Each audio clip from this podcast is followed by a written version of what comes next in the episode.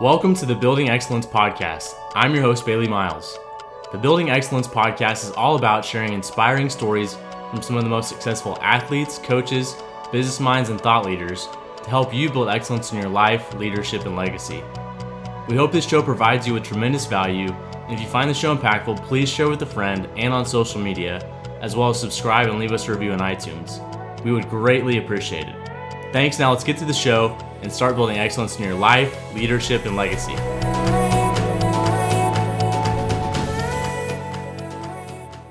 Hey everyone, welcome to the Building Excellence podcast. We have special guest Donnie Walton with us today. Donnie, thanks so much for being on the show.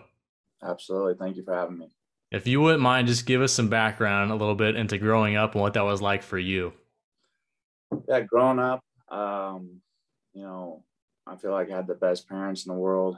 Um, I don't know how my mom did it, taking care of my uh, older brother, younger sister, and I, taking us to all the sporting events.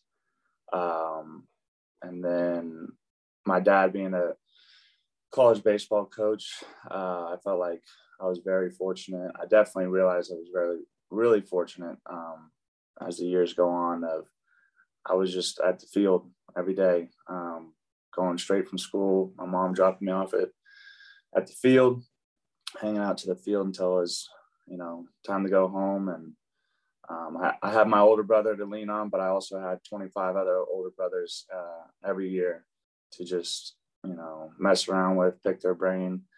And, um, you know, I, I, felt like the luckiest kid in the world. I was just, it was my big playground at Oral Roberts. And uh, I just wanted to be around the guys all the time.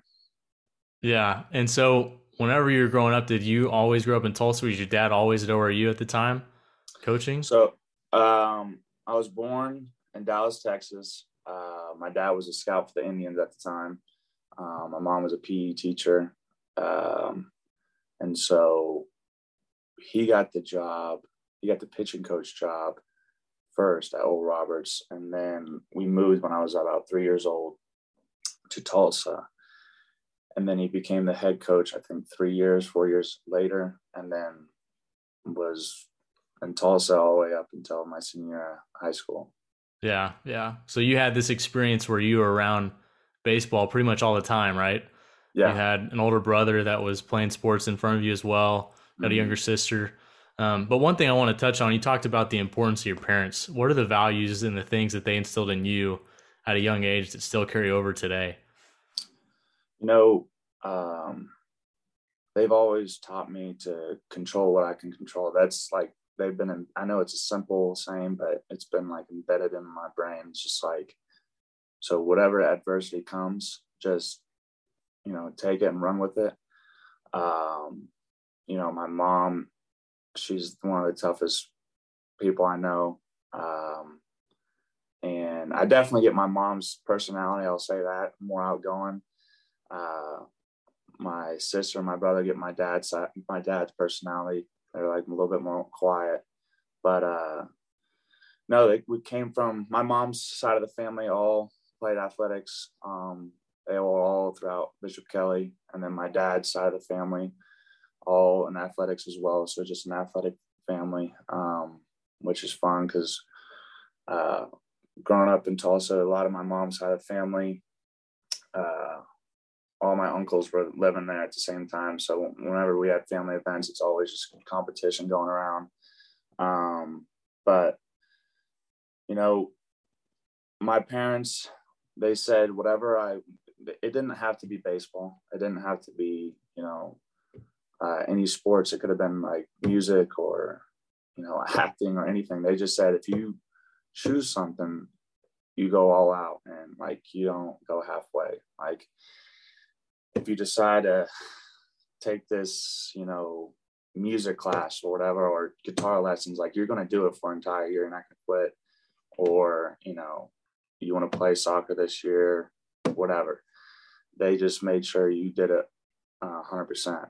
And so anything less than that, then you're you're in trouble. So um, I think when it really hit me was um, I'm kind of scrambling here, but oh, you're good. Uh, when I was they kind of let us do whatever we want, like hang out with friends and stuff like that. And then once it hit like high school, um, you know, my dad pulled my brother and I aside and they're like, you know, you know, what are you gonna do? Like, what what is y'all's plan in college? Like, you guys got to figure that out. And he's like, I'm not, I'm not paying for for you or day or you and uh, Davis. Like, you guys got to figure it out. Like, it's either school or you better get going. It's football or baseball, or whatever. And I was like, all right, and like, this is real. Like, you know, I gotta better, I better get going. And so he's like, I'm only going to pay for your sister. And so, uh, my brother and I looked at each other and I was like, God, he's, he's dead serious. He's we serious. Need to, we need to figure this out. But, uh, you know, luckily I had all the facilities to work out at. And then my dad, you know, did whatever he could to help my brother as well.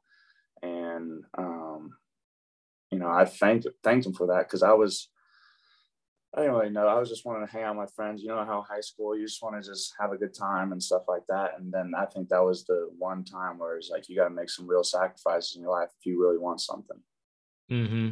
Yeah. So at a young age, you had parents around you that loved and supported you, but also they taught you the values of of going all out at something, whatever that you put your mind to, and then also you know taught the value of hard work. Um, yeah. And so you get to see that throughout the progression of your life, obviously. Um, you know, as you started getting into high school, let's just let's back up a little bit. Let's go to uh, you know, were you playing all types of sports growing up, or you just playing baseball all the time? That's it, or are you doing other stuff? No, my uh, my dad and mom encouraged me to play as many sports as I could because um, my dad really thought that you can get something from each sport.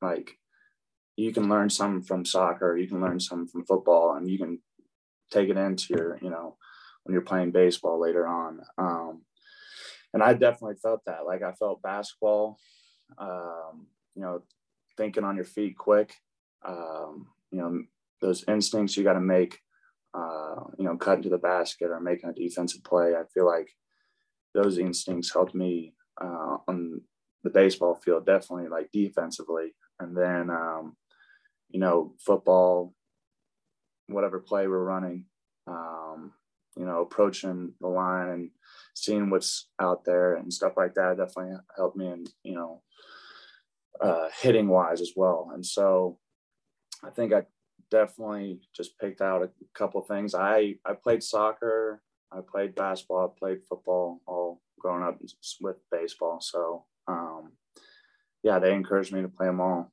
Mm-hmm. And you had an older brother. What? Well, go ahead and I wanted to, I wanted to play them all. I like you know I uh, I enjoyed all of them. So yeah, because that's you know that's one thing too. Um, you can obviously see like a lot of people start to specialize at such a young age, right?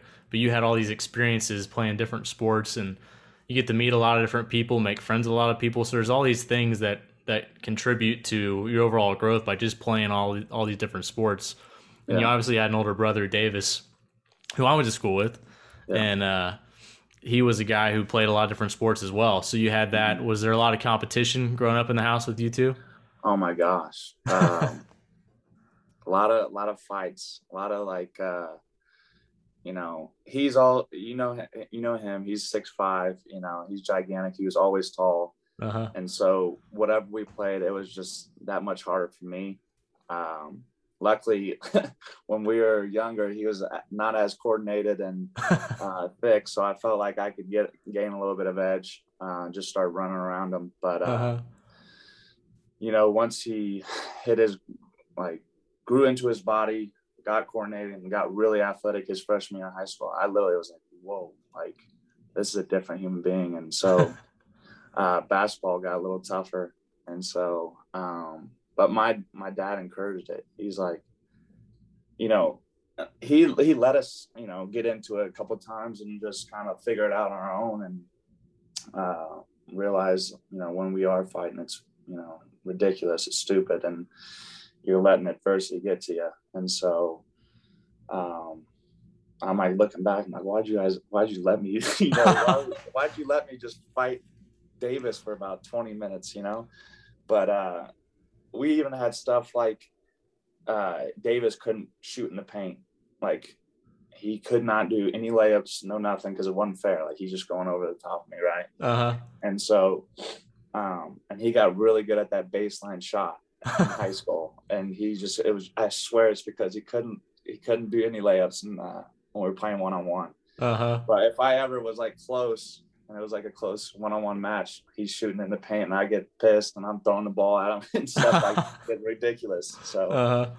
but I will say this: I tell I tell everybody this. I was like, my brother, um, you know, when we had that talk with our dad, I saw the work ethic. Like I had, I just saw like what work ethic was really about. Um, you know, he wanted to play football. He got after it in the weight room. He got after it, um, you know, eating wise, and I really saw what it took, you know, to gain that next level. And, um, you know, I saw that with Michael Freeman as well, but I saw in my own household, just like he just got after it. And I was like, you know what? Okay. I need to, I need to get on that same train. So, um, Davis was, he, I mean, he worked his ass off. So it was, it was pretty cool to watch him um, go from his freshman year, his senior year, and go to JUCO, put on 50 pounds, and Mhm. then he's he's starting at for Tulsa, offensive tackle. So uh, it was pretty amazing. Yeah. So you, you had obviously a brother you're close to, but also in a sense probably a little bit of a role model where you get to watch him and learn from him, and uh, basically you get to watch by his example, kind of guidance of what it takes to to get to the next level at the time, right? Absolutely, absolutely. when I when I saw him, you know, put on all that weight and get after in the weight room, it was it was eye opening for me for sure. Yeah, absolutely. Well, what was it like growing up with your dad being a coach and always being around uh, the ORU baseball team? And what was that experience like? And how did it kind of impact you a little bit in certain ways?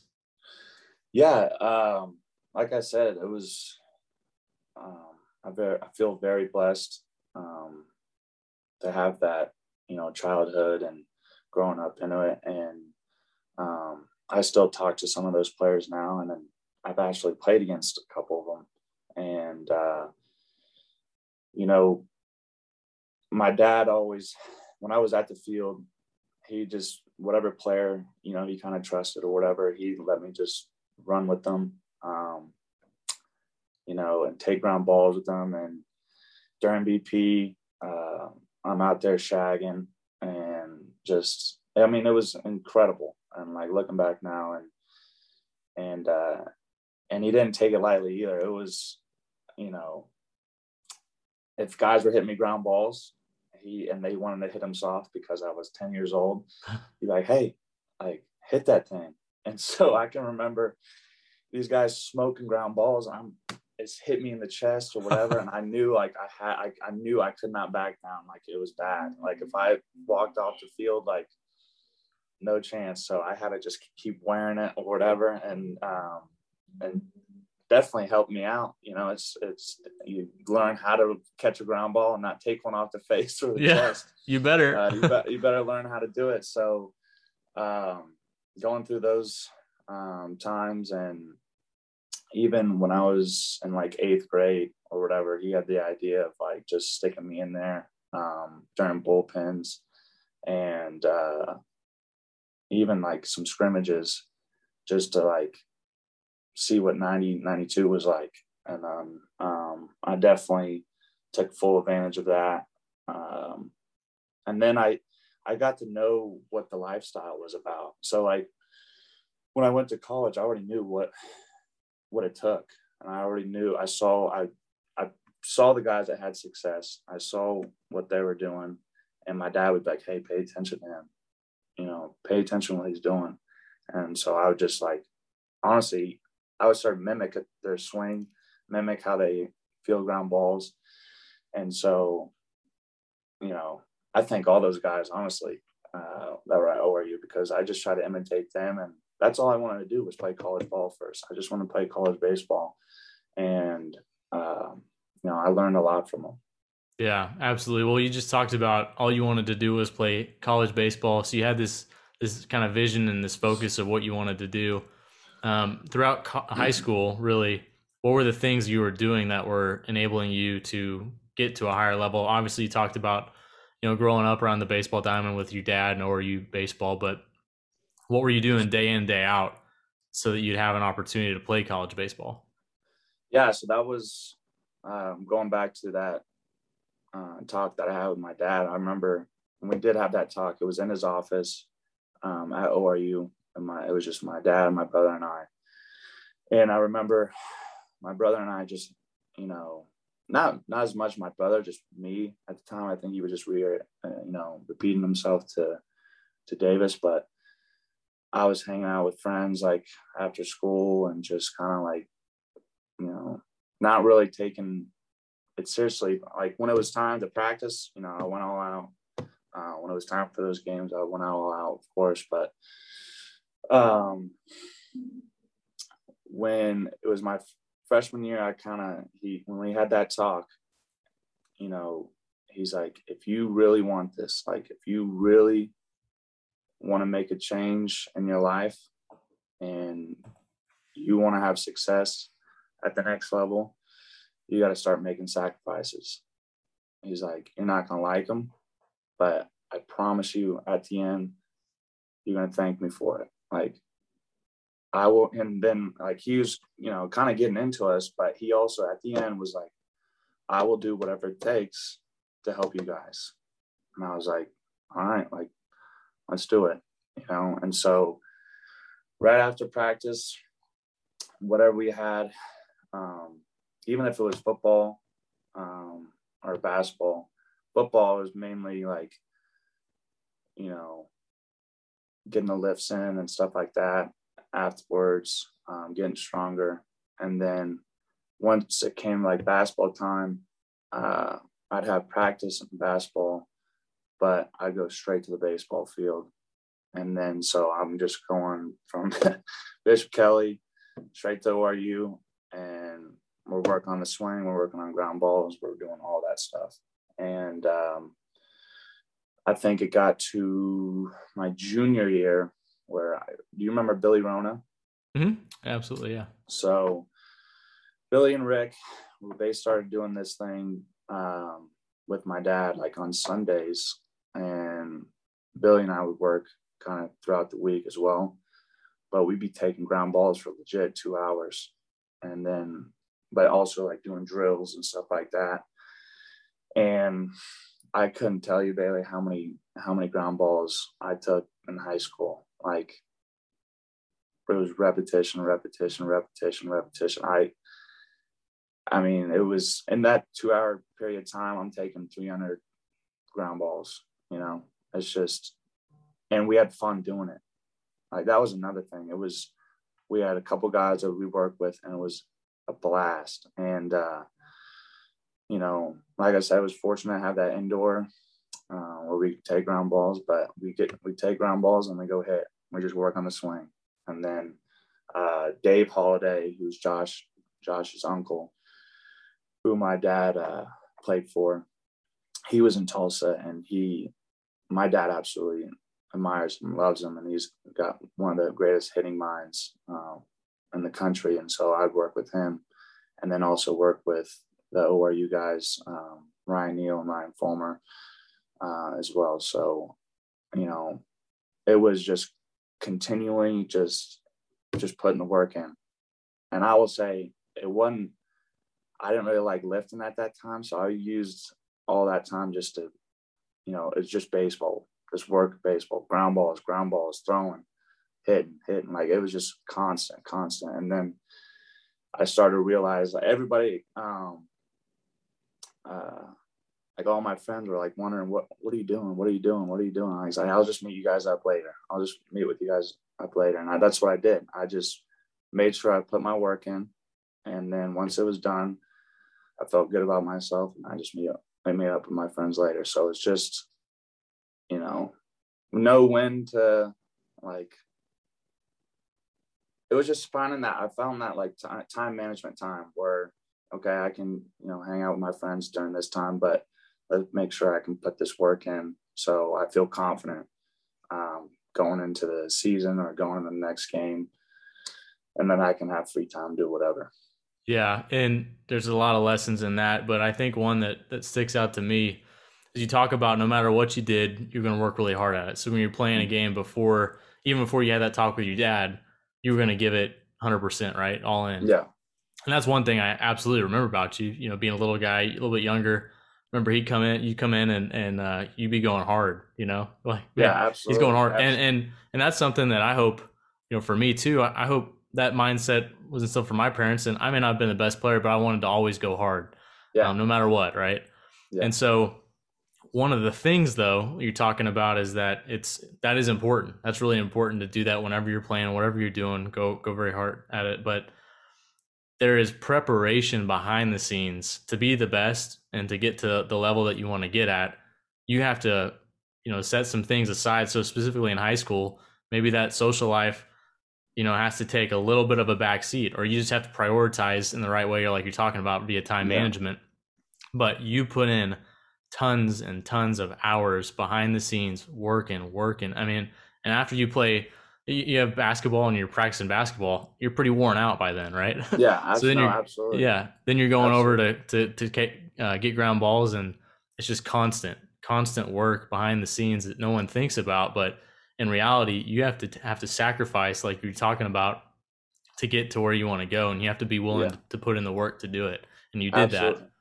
Absolutely, and I will say this: like if I had if I wasn't having fun doing it or if I didn't enjoy it, you know, it was probably let's try let's do something else, you know. Yeah. But like I had great people around me. I I truly enjoyed like taking those extra ground balls. I enjoyed hitting in the cage. Like that's all I wanted to do. So for like kids out there or stuff like that, like that will that'll help you realize if you really love this game or this is really something you want to do. If you want to put two hours of your day and one hour taking ground balls, one hour of hitting, and you didn't enjoy it at all, it's probably not for you, you know? Mm-hmm. And so, but if you can truly enjoy it and like you have a great time doing it, then it's like, all right, like this is what I want to do. And then not only after you put that work in, for me, once I go in a game, I I'm confident as hell. Like I'm just I'm ready to go. So it definitely you definitely learn a lot of, about just kind of taking that approach to it and just um you kind of just like realize what you're doing, you know. Next mm. you know, you feel something as you're taking a ground ball, you feel something while you're hitting, then boom, it's like, okay, I'm gonna take that in the game. And so um everybody talks about it. Just put in the work, put in the work, put in the work. But um, if you if you have good people around you, like I've always told people that if you have good people around you, good things are gonna happen. Yeah, absolutely. And you know that's so so good. You point out that you enjoyed doing it because it makes a big difference. Yeah. But secondly, too, is putting in the work, but putting in the work with intention and uh, doing it with diligence too. Because a lot of people can put in the work, um, but there's no real like it's just kind of going through the motions, right?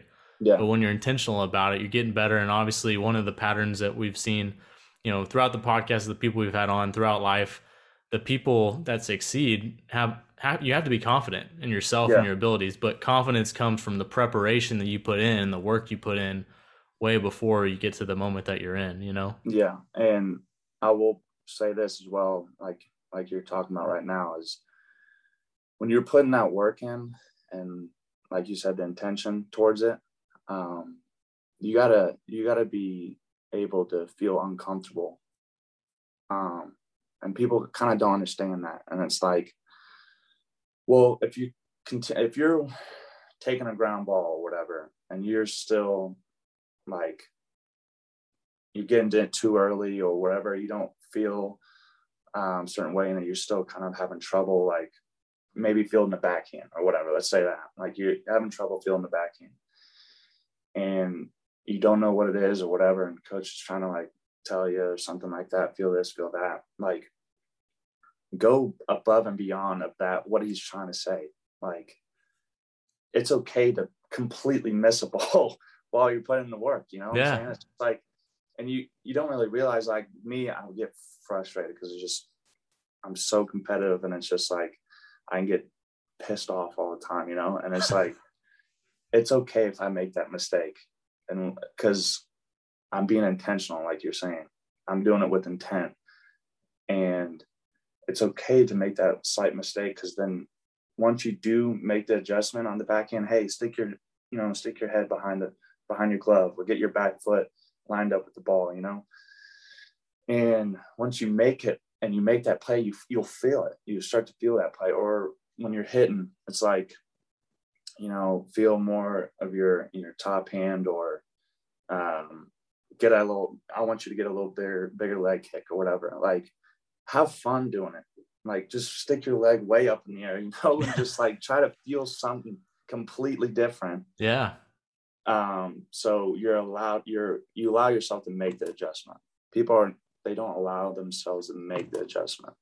And I feel like that's what I see with college guys. And, you know, luckily I had my dad to where he, he is like picking everybody's brain throughout baseball and he's just gaining information and he's telling me all this stuff. And so, you know, I work with him every day. We talk every day. And so when we're working together in the off season, it's like at first when I was younger, he would tell me to do something, and it's like I wasn't allowing myself to make the adjustment. He's, and he goes, just have fun with it. I don't care if you swing and miss. Like he would tell me that all the time. I don't care if you swing and miss. I, I don't care if you miss hit this ball. Just do it for me. And I'm like, all right, you know, do it. and the next, you know, you just I smoke when I'm like, whoa. he's like, all right, you know, there it is. And so and allowing yourself to make the adjustment and deal with failure and stuff like that i think that's so huge when you're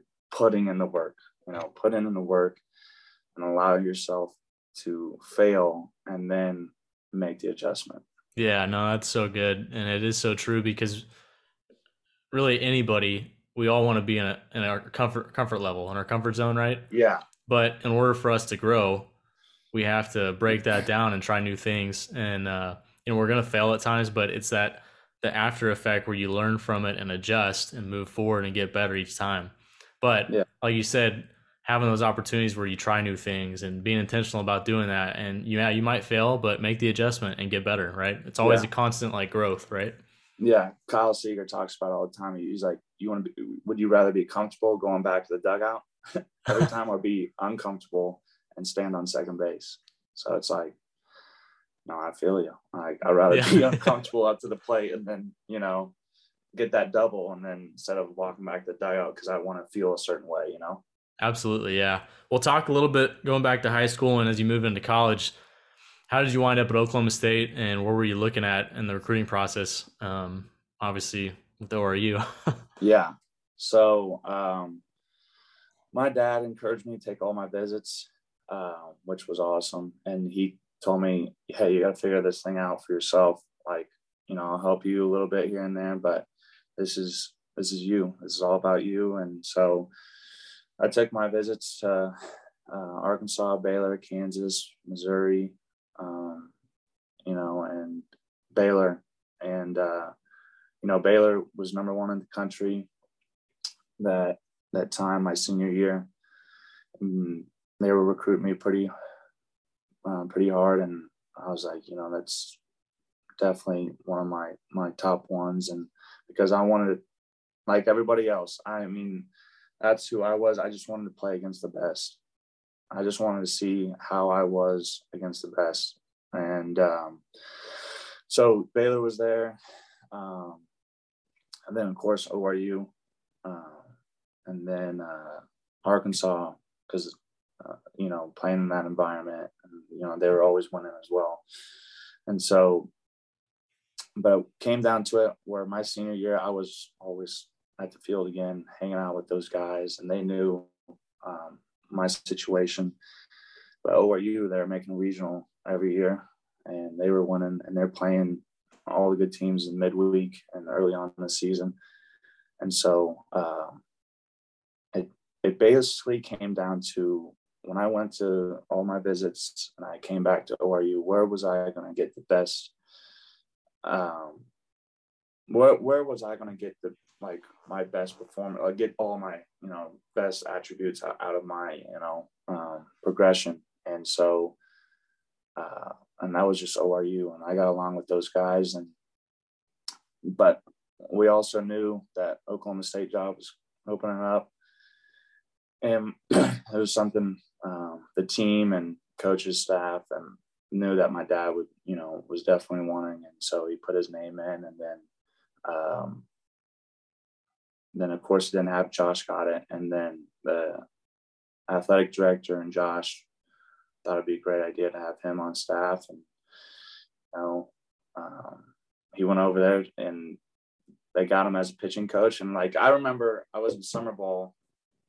leading up to my freshman year of college, and all this stuff was happening. So Josh got the job, and uh, I walked into the house, and my mom and dad were sitting there, and they're like, "Hey, like, yeah, I'm going to take the pitching coach job at Oklahoma State." And I was like, oh, "Okay, nice." Like, you know, uh, that's solid. And I was like, "What do you think?" I'm like, "That's that's awesome." And it was weird because we kind of like left it at that. and I was like up in my room. I was like, "Well." Yeah, I think maybe I'm probably still going over you or whatever. Cause you know, I don't know if Josh wants me over there. Uh-huh. And the next day, uh, I guess Josh called him or whatever, and uh, we're in the driveway of the house, and he's like, "Hey, Josh wants you to come as well." He's like, "I was like, you for real?" And he's like, "Yeah, he's he's seen you play a couple times, and he wants you on his team." And I was like, well, "What do you think? What you want to do this?" you know? And he's like, "No, you need to you need to stay over there." he's like, he's like, he's like, "Let's let's make this happen," you know, and. uh you know, I was fortunate those guys at ORU, they understood and we played against them and I'm still friends with a lot of those guys. And Jose Trevino, who's with the Rangers, um, you know, I was going to be his roommate that next year. And so, uh, no, it was, it was crazy how it worked out. And I remember my sophomore year, we were on a roll. Um, we won a lot of games and my dad like pulled me over to the side. He was like, Hey, I think we made the right decision, you know, right here. I was like, yeah, yeah we, did. we did. Yeah, we did. Absolutely. And I remember going in that my freshman year, my mom driving around campus. I'm like, mom, like, what? Like, this is nuts. Like, this is crazy. It's like, I, I'm not going to say anything to anybody for the first like you know three weeks i'm i don't know how these guys are going to react you know coach's son and stuff like that and I remember she's like, it's all gonna, it's all gonna work out. You just keep doing your thing, keep your head on straight, you know, put the work in like you've been doing your whole life. Um, they're gonna respect you, and, uh, and it's it's gonna work out. She always says it's just gonna work out. Just keep your head down and um, keep focusing on what you want to do.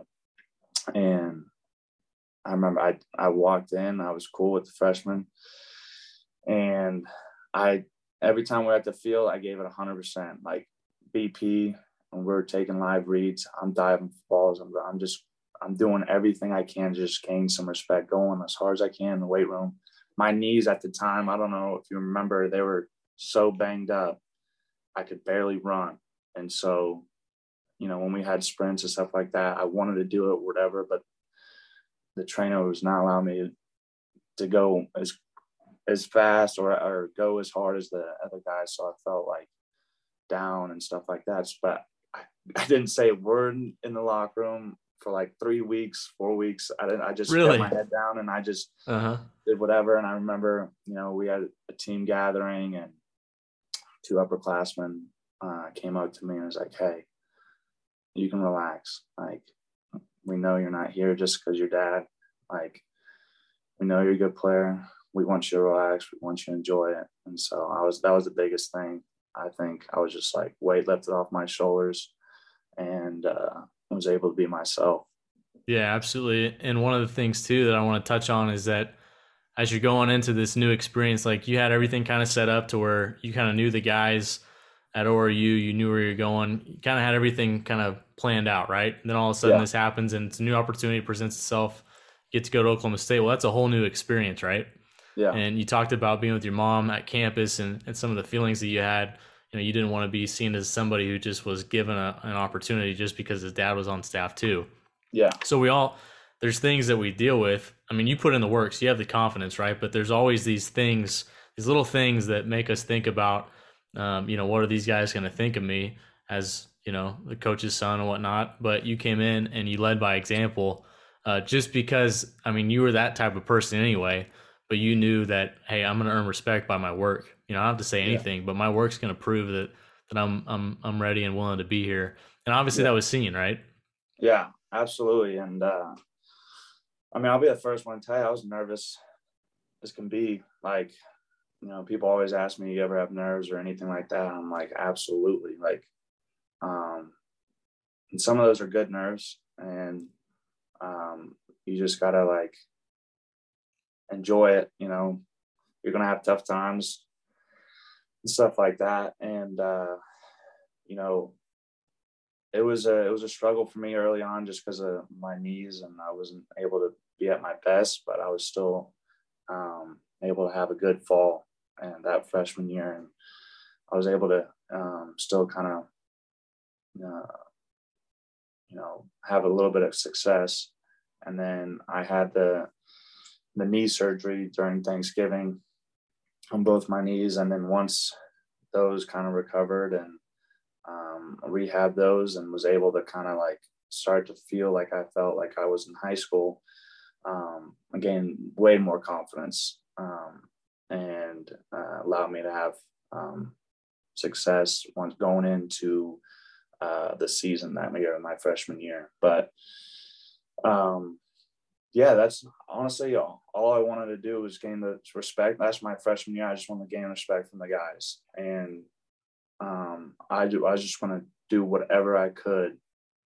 That was my mindset. Do whatever I could just to help the team win. Like I could care less about my my own success, honestly, because I just wanted to gain that respect from those guys so much. Because being a coach's son, and um, but yeah, there's definitely some ups and downs in that road, and uh, I can remember I couldn't, I could barely move um, at second base and I all all I was thinking about, oh, what do these guys think? Like, I can I can barely feel the ground ball right now, and get barely move to my left and right, and like all those thoughts. I'm like, you know, it's like, golly, why can't I get back to myself, my regular self, and stuff like that, and um, and you know, like I said early on, is I had good people around me. I had great teammates.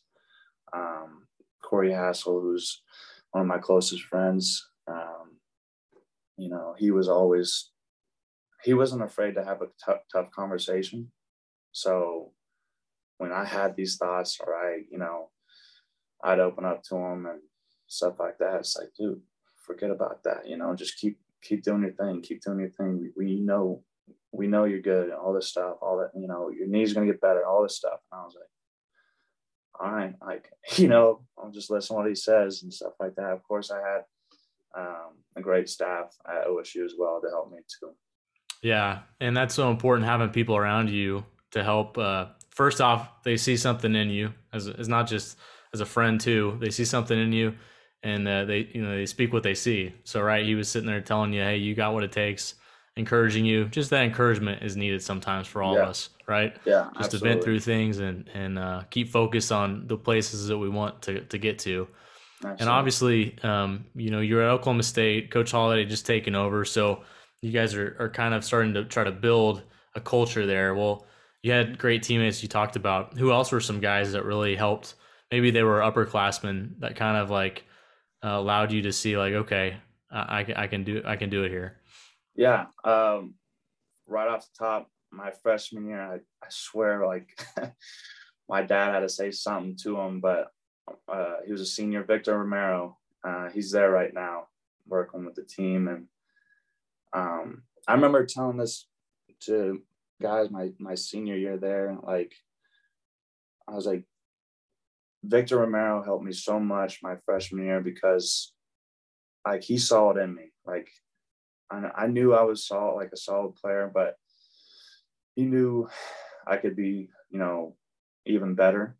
And that guy encouraged me like every step of the way. So I was I'm a freshman playing second base and you know he knew that I was you know had some nerves going and he knew that I wanted it. Like I I I wanted to have success. I wanted to do things for the team.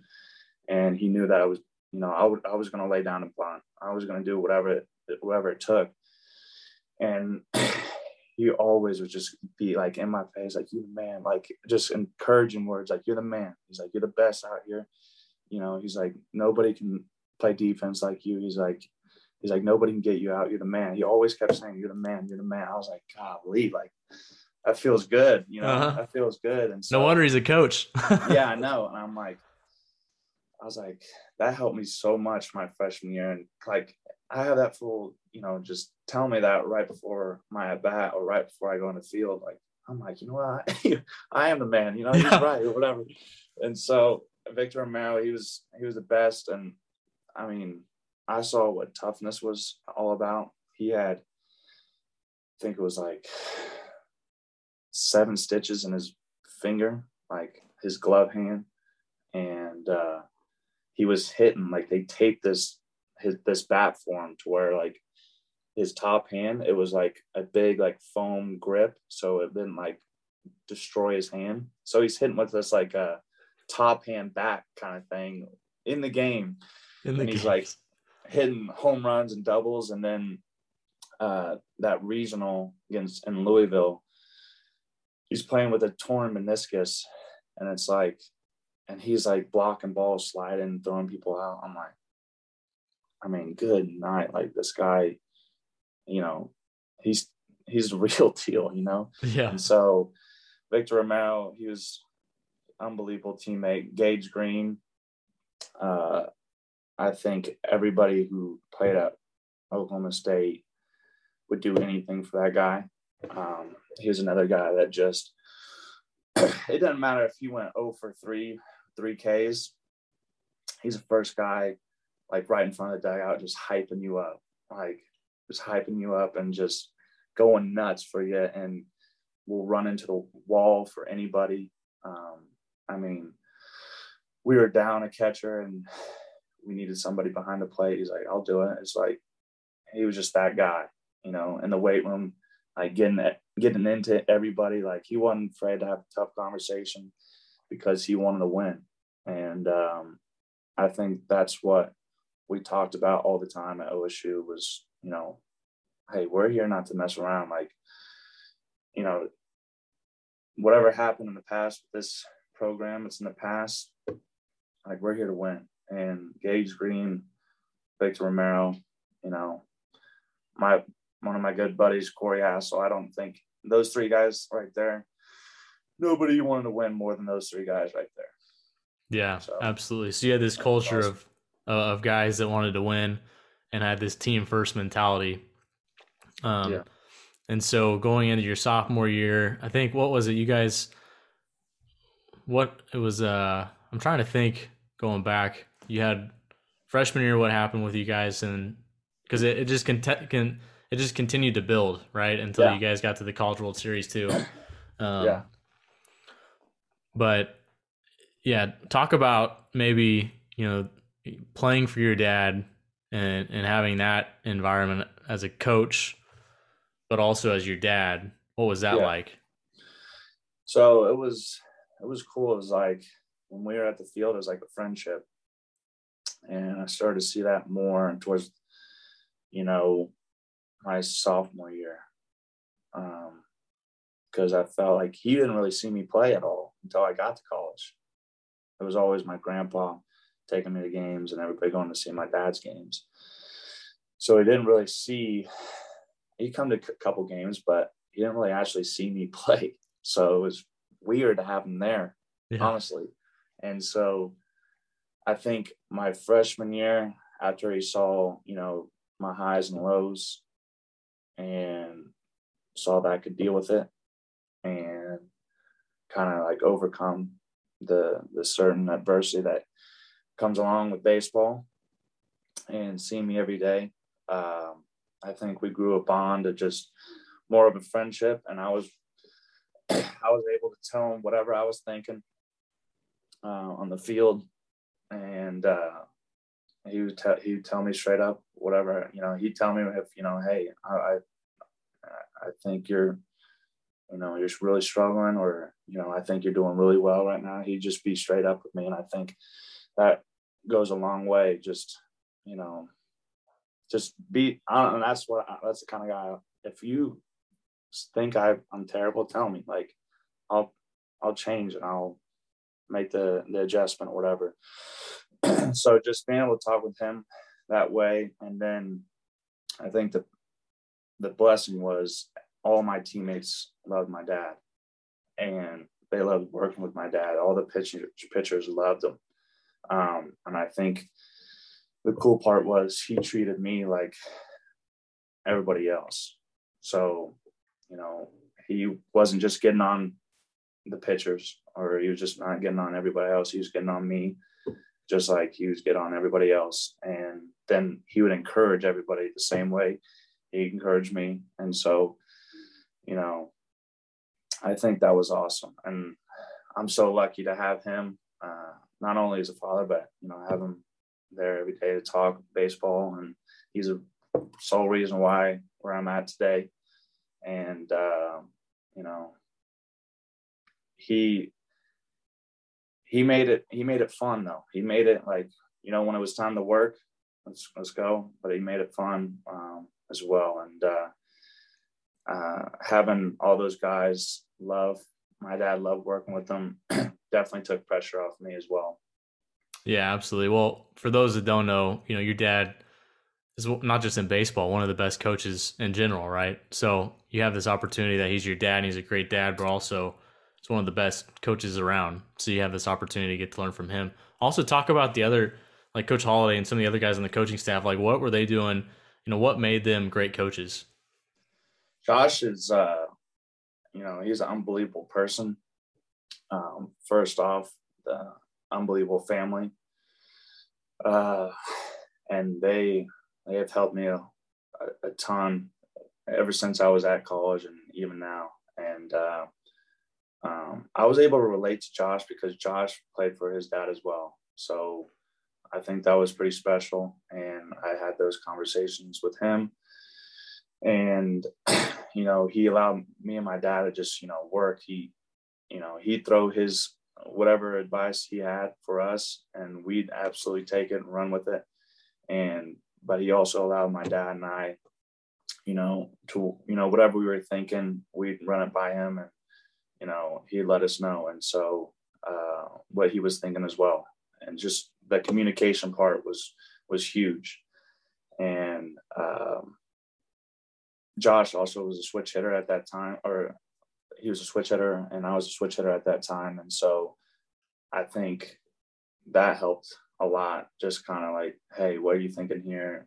You know, right side. What were you thinking right side? What were you thinking left side? Just kind of having that that small talks, and um, so it definitely went a long way. And Josh was also one of the best. Like, just you know, uh, like talk. Like he can just he knows how to like talk to players. You know, like in a group environment, and he can like really like you can get locked in to what he's saying. So, um, you know, it it was fun playing for him Um, because um, nobody wants to win more than that guy as well, and uh, you know that's all we talked about. So um, he definitely instilled a winning environment.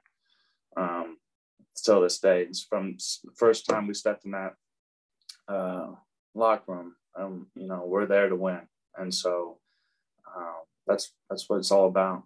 You know, that's what you play for. And also, he talked about being a being a man as well. I think that you know we have these conversations uh, about baseball all the time, but during the fall, after practice, you know, he has you know write letters. Nobody wrote writes letters anymore, right? And so he taught us how to write a letter and it'd be out to maybe one person that's helped you get to that point in college. Um, always write a letter to your mom.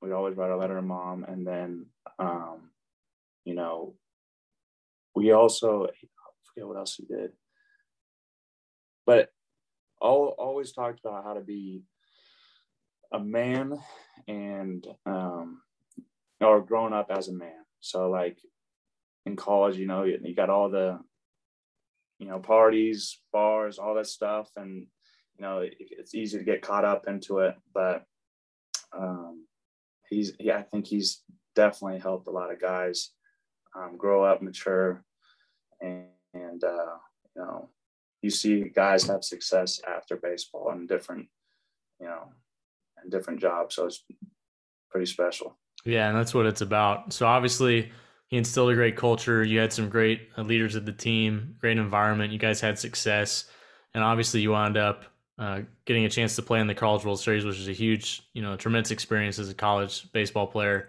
What was that like? And was it one of those dreams you always had?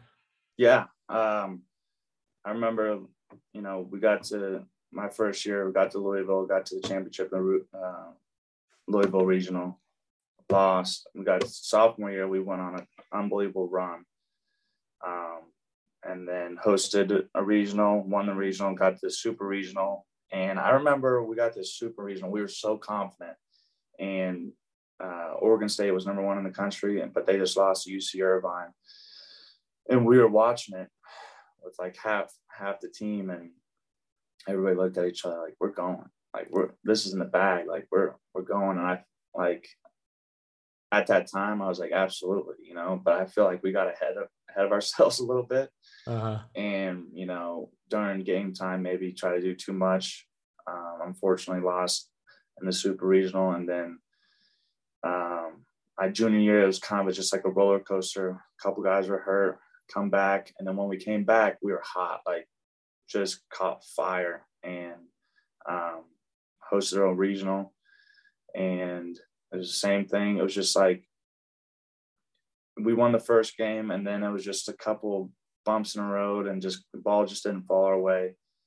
And come back my senior year, and you know we were we started off terrible, terrible. We lost like on four walk offs in a row, and I just can remember thinking, I'm, I'm like, golly, like this is not how the you know senior year needs to you know go go on or whatever. but I can kind of talking with those guys. I'm like, guys, hey, we're fine. Like you know, just just enjoy this.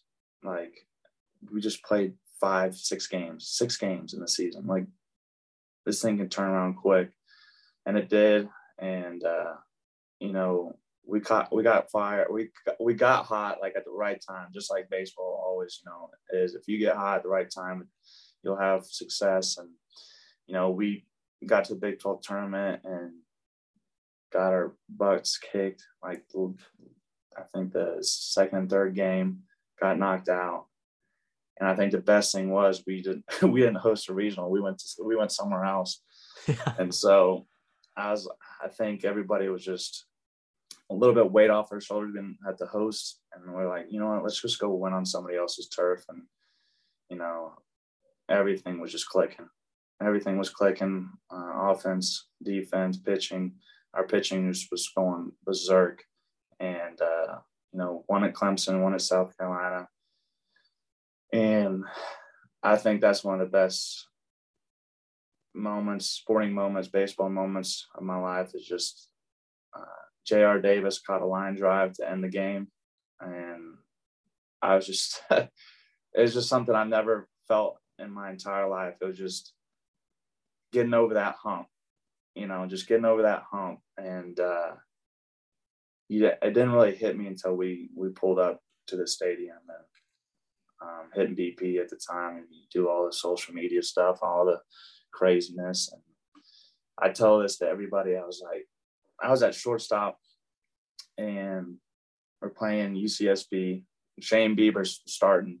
And I remember I was, we were out in the field and I'm like, pat my glove. I'm like, this is, we're in Omaha. Like I never even, I never even went as a kid. And so it is packed. It's the first game. I'm like, planes flying over. I'm like, this is nuts. I just kept, I was more, I was nervous, but I was like enjoying it. I was like, this is nuts. Like, I'm just like, I used to watch this on TV every uh-huh. day, every time, every year. and then boom, ball smoked right at me. I'm like, oh, and I'm like, I like somehow catch it and then throw it to first, and it was like, all right, lock in, like yeah, let's go. you know, it's like, hey, lock, time to lock in. But uh, it was yeah, it's something never forget. Truly best blessed to had that opportunity um, to play in there. Yeah, incredible experience, obviously, but also too was the draft. The draft is before College Series, or right? It just kind of yeah. right, right during right or during, so. Uh, super regional time. Okay, yeah. So you yeah. got drafted right before as well. So yeah. what was that like to hear your name, you know, called to get drafted and and get a chance to play at the next level, even though you already, you know, you got drafted in high school, right? Yeah. So you'd had that experience, but you know now you're getting ready to have a chance to play at the at the highest level possible. You, you're just about to to go play in the College World Series. Like all this stuff is coming at one time. Talk about the feeling of just getting drafted. Yeah, it's it's something like I said before. Like in high school, I was I just wanted to play college baseball, and you know I I don't think I really knew like I knew I was a solid player, but I didn't know you know it was like pro ball, you know, uh, ready. And then I got drafted, and I was like, my, I remember my dad I was like, "Hey, you up yet?" I was like, because it was in the later rounds, and I was like, "Yeah, I'm just about to eat a bowl of cereal or whatever." He's like, "Well, the Mets are getting ready to draft you." Um, he's like, "Get on the computer." I was like, "Get out of here!" And he goes, "Yeah." He goes, "They're getting ready to take you. Let me know what you think or whatever." And I was like, all right, you know. Let me finish my bowl of cereal. yeah, yeah, like what's going on? And, and of course, you know, at that time, my knees were completely banged up, and I had to have surgery. And I was like, you know what? I I was 165 pounds at that time. Um, I I knew I needed to go to college, and then that was like uh, a time. That's when it like kind of hit me. This is this is real and so once I got to college, I just kind of went above and beyond of just I wanted to put all the extra work in. I wanted I wanted to leave a mark at Oklahoma State. I wanted I wanted to have I wanted to be successful. You know, I wanted to be one of the greatest at Oklahoma State. And it was just baseball, baseball, baseball, baseball. That's I could honestly I could care less about anything else. It was just baseball. And um, I wanted to get drafted high my junior year. And I remember going to Cape, Cape Cod League for my junior year. And I just had a great sophomore year. And I was like, you know, if I do great here, uh, you know, I can, I can get drafted high or whatever. You know, I started off solid and then I hit this streak of going over like 30. Oh, really? Like I, I just got the, I just was just you know, getting carved up uh, in, in the Cape Cod. And uh, I remember calling my dad. I'm like, you know, because this is the best guys in the country, right?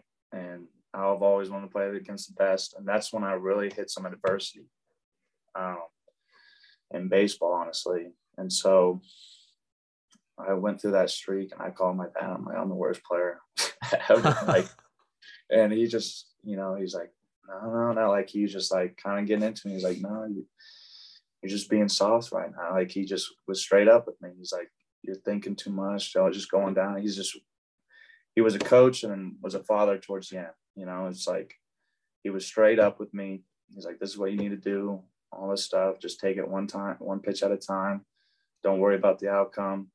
Um, you know, have a plan going in that day and whatever happens, you can you're able to deal with it because you had a plan going in, you had to approach all this stuff, and and that definitely helped me. Um, I also had a banged up elbow where I had bone chips in my elbow, so um, I had to leave the Cape early. But I think that was the best thing that ever had to to me was going through that, going through that 0, 0 for 30 stretch and it was honestly carry over into defense and I was just a whirlwind you know um, and like i said yeah I, I tell it people all the time that was probably the best thing that ever happened to me because I went back.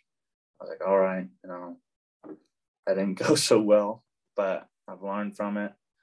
Um, I know what it takes, you know, and going into that junior year, uh, felt confident, felt ready to go. Honestly, it was the best fall I ever had, best I felt going into the season. And then I break my hand. I break my handmate first game, uh, Arizona State, and I was down. I was out for like three and a half weeks. Come back, have a great junior year, and so I'm like, oh, I'm still gonna, you know, get a good chance, get, get drafted pretty high.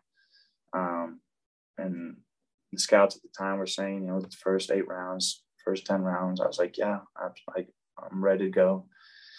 And my dad was like, well, go to the Cape, um, get a couple at bats, and just just in case if the draft doesn't go well, then you're there and you can play all summer. I was like, all right, you know, whatever.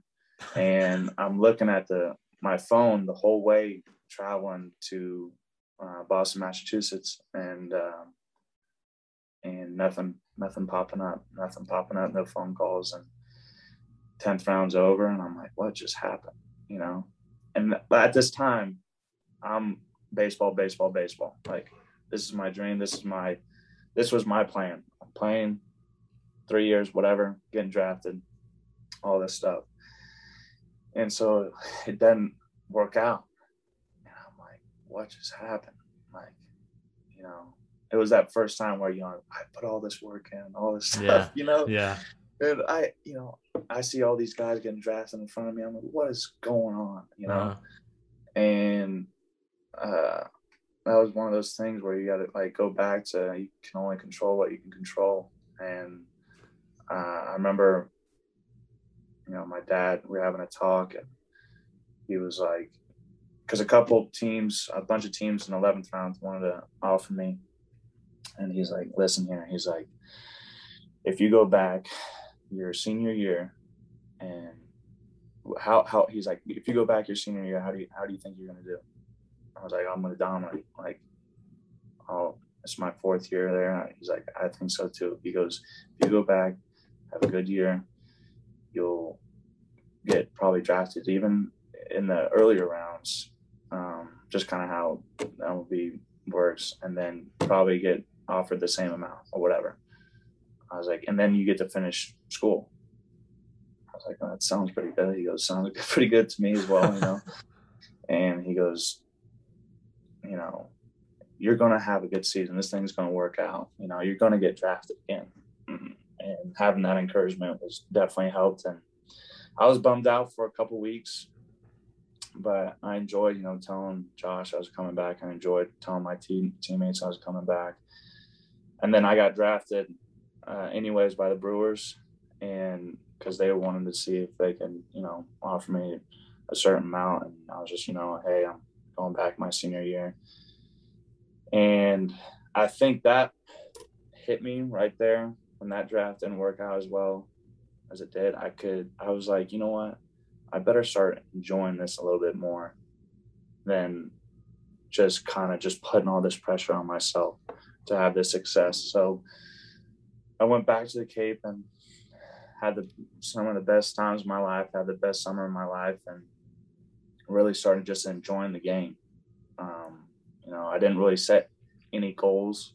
Uh, it was just go out there, have a plan, um, play to win, and enjoy it.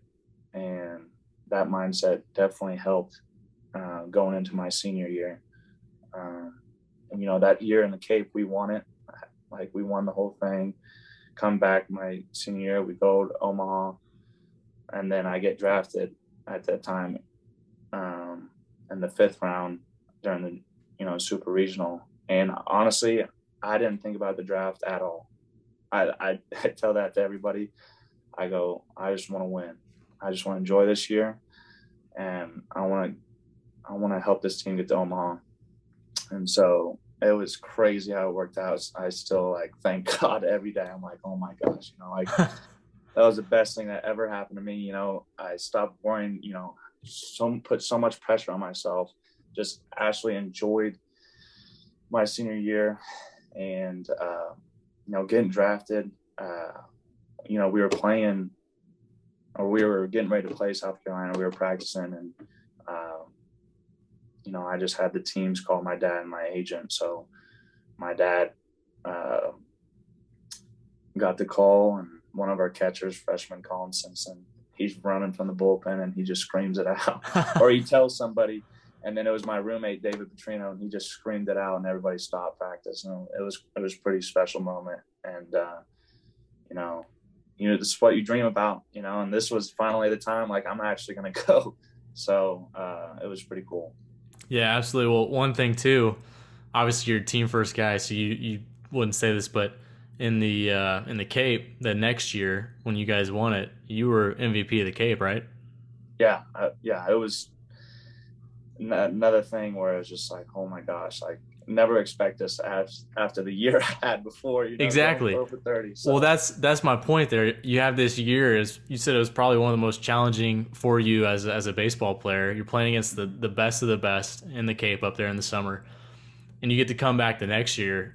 You win with your team the championship, and then you get the MVP.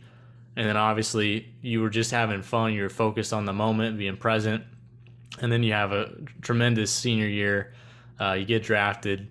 Uh, so just an incredible experience about just you know staying focused and keep just next step, next step, keep going. Yeah. And, and, and one of the things too, you get drafted by the Mariners, and so I do want to touch on a little bit just you know being in the minor leagues uh, as you're working your way up. What was that like? Just because you, you, go from you go from playing the College World Series, it doesn't stop. You know, it, you just yeah. continue to go. What was that like? Yeah, yeah. Uh, it's uh, another thing where you better you better love it. You better love a game of baseball because if you don't, it's gonna it's gonna wear you out. And uh, you're playing every day. You start to realize the grind part of it. Um, and you know, going. I remember going my first spring training and you seeing Robinson Cano. You just start seeing it. You know, my dad's like, "Don't let it hit you." Don't let it like, you know, don't let it be like eye opening for you or whatever. Just uh, they're just a guy just like you. They're a player just like you. And I'll be honest, I was just like Robinson Cano. I imitated his swing. I've watched film on him a thousand times, and so when I saw him, I was just like, oh my gosh, you know. And then you see each you see each row, and you're like, what is going on? Nelson yeah. Cruz, King Felix and I was just like kind of like like happy to be there, got kind of guy, you know. And you uh-huh. kind of lose track of you know your goals or you know, and you're just like, holy cow, you know. And it's easy that it's just, it's like amazing how easy you can lose focus of just like oh my gosh, just like kind of just enjoying to be there. Yeah. And that's I'll be honest, that's how I was. And when I would get called up to like back up those big league games, um, and just super nervous. I remember, I remember, I get called called up to back up one of the spring training games, and we're they're playing the Cubs, and you know how the Cubs are, the Cubs fans like they're going to be sold out every time, right? And I just got done playing in Omaha like a year uh, a year a year ago, and so, but the Cubs just won it, and I walk out of this locker room and it's Rizzo, Bryant, Baez, um, all these guys, uh, Schwarber. I'm walking right next to him. So when we hit the field, actually, the crowd just goes berserk.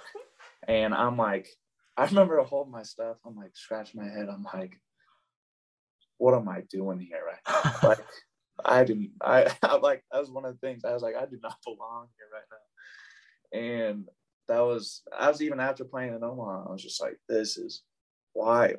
And mm-hmm. uh I that's when I that was one of the moments where I've never been so nervous, you know, stepping on the field and like you're just like I remember I was like kind of like shaking at the play and like trying to take these deep breaths. I'm like, oh my gosh. And um but they continue to like just call you up and like get through that experience because they know like it's it was necessary. Yeah. It's necessary. Like the more and more experience you get up there, and the more comfortable you'll be. So they know you're gonna fail, and they know you're gonna go through some ups and downs, and see if you can able to relax up there. And so um, I did okay, you know, my first spring training. But like when we were in the backfield, I felt like my normal self, you know.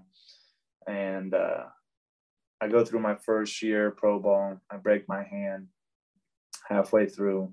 I'm hitting like 235, 240 at the time. And I come back, and this is when I first made the change to just hitting left handed. The organization came down, and you know, we think it'd be best if you just, you know, quickest way to big leagues for you, I think if you stay on the left side and you can always go back it doesn't work out, whatever. And my dad and I had a conversation, you know, thought it was worth a try and we did it and come back. And when I was going through that rehab, there was two lefty rehabs guys throwing bullpens. So I just stood in, um, came back, you know, finished, finished well, finished um, solid. And I remember, you know, that off season and like going through it. And I was like, is this like, because you, you play every day, you know, you're, this is a five month deal. Yeah. And I remember like, God, like, I didn't know it was going to be like this, you know, and just, you know, like, is this something I really want to do? You know, you, it, it goes through your head because like, you know, you can go through some streaks in pro ball where you're like, oh, for 15 and, you haven't got a hit in like three days or whatever. And yeah. like, what? It's a grind. It's going. It's it's crazy. And I remember I was like, you know, you just worked your tail off, you know, to get to this point. And, you know, I remember I had like thinking like that. And I'm like, come on, like snap out of it, you know, whatever. But it's real. Like people have those conver- like conversations with themselves. And I think at that point, I was just like, you know what? You know, I'm to do this thing. Like, just like I've done my whole life. Like, I'm going to do whatever it takes. I got one shot at this thing. You know, if it doesn't happen, it doesn't happen. But you know what? I'm going to just give it my all, do whatever I can. And, um, you know, like I said, whatever happens, happens. And go out that next year, have a good first half, and then uh, I get called up to Double A. And another time where whole like I started off hot. I was like, oh, Double A, I I got this. you know, I I got this. You know, I was first two weeks going berserk, and then hit another streak like I did in Cape. And I'll be honest, I had that. Uh, forgot what it felt like um, started thinking the same things. I'm like, I'm over this, dude. Like, you know, you're just you're in it. You know, mm-hmm. you feel every time you go out to play, you're just like, oh, like please let me get ahead, like whatever, you know. And I think it was another one of those things that kind of just helped me. Hey, you've been through this before. Like, you know, it's going to take some time. And it's one of those things like, you know, screw it moments. Like whatever happens, happens. Deal with it. And you know, I didn't finish double A like I, I like I wanted to, but I finished solid. Um, you know, I think I had a gain a little respect from the guys. Just you know, keep grinding through it, keep grinding through it. I didn't let it affect my defense, and um, I saw I definitely learned. You know, because double A, I think that's like the that's the level where you kind of you kind of see who guys can figure it out or not. And I definitely that just one half of double A.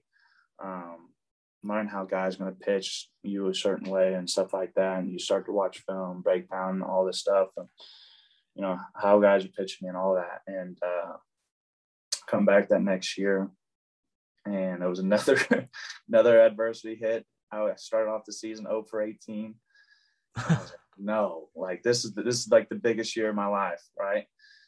And another is just it kept like when I go through those moments, like all right, like stop, you know, it was putting too much pressure on you. Want the success, success, success, success, and it's like let the game, just like let the game come to come to you and just make the adjustment, take it one game at a time, one bat at a time, and everything's gonna work out. And then boom, just you know, something clicked. And um, that towards that end of the year, at 19 is when I got called up, and it's unbelievable. Yeah, well, that's that's what I want to touch on is that throughout your time in the minors, like there's things where you go through these little little streaks, right? Of mm-hmm.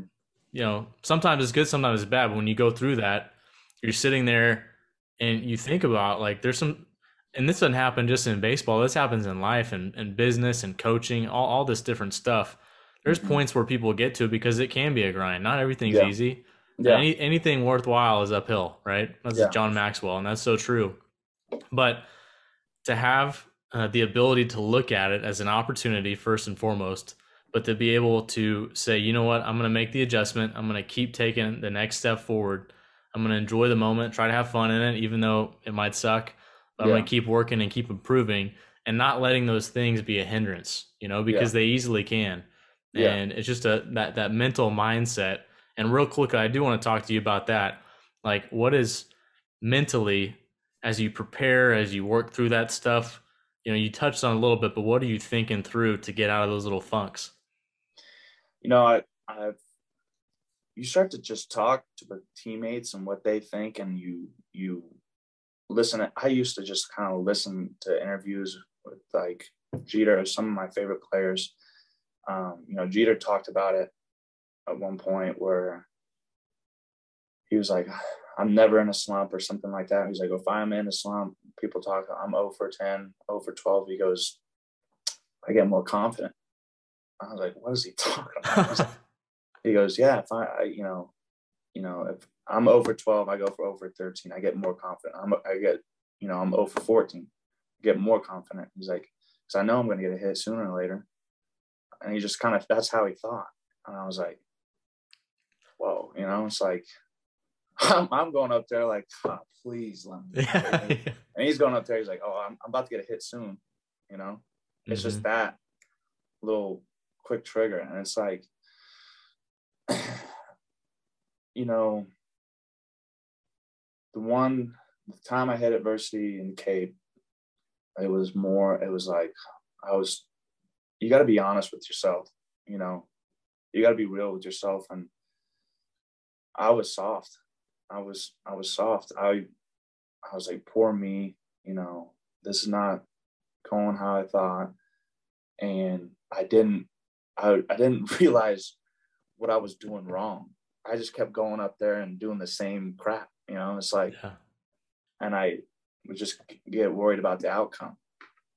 Um and then when it happened in double A, I I don't I think I was trying to make an adjustment.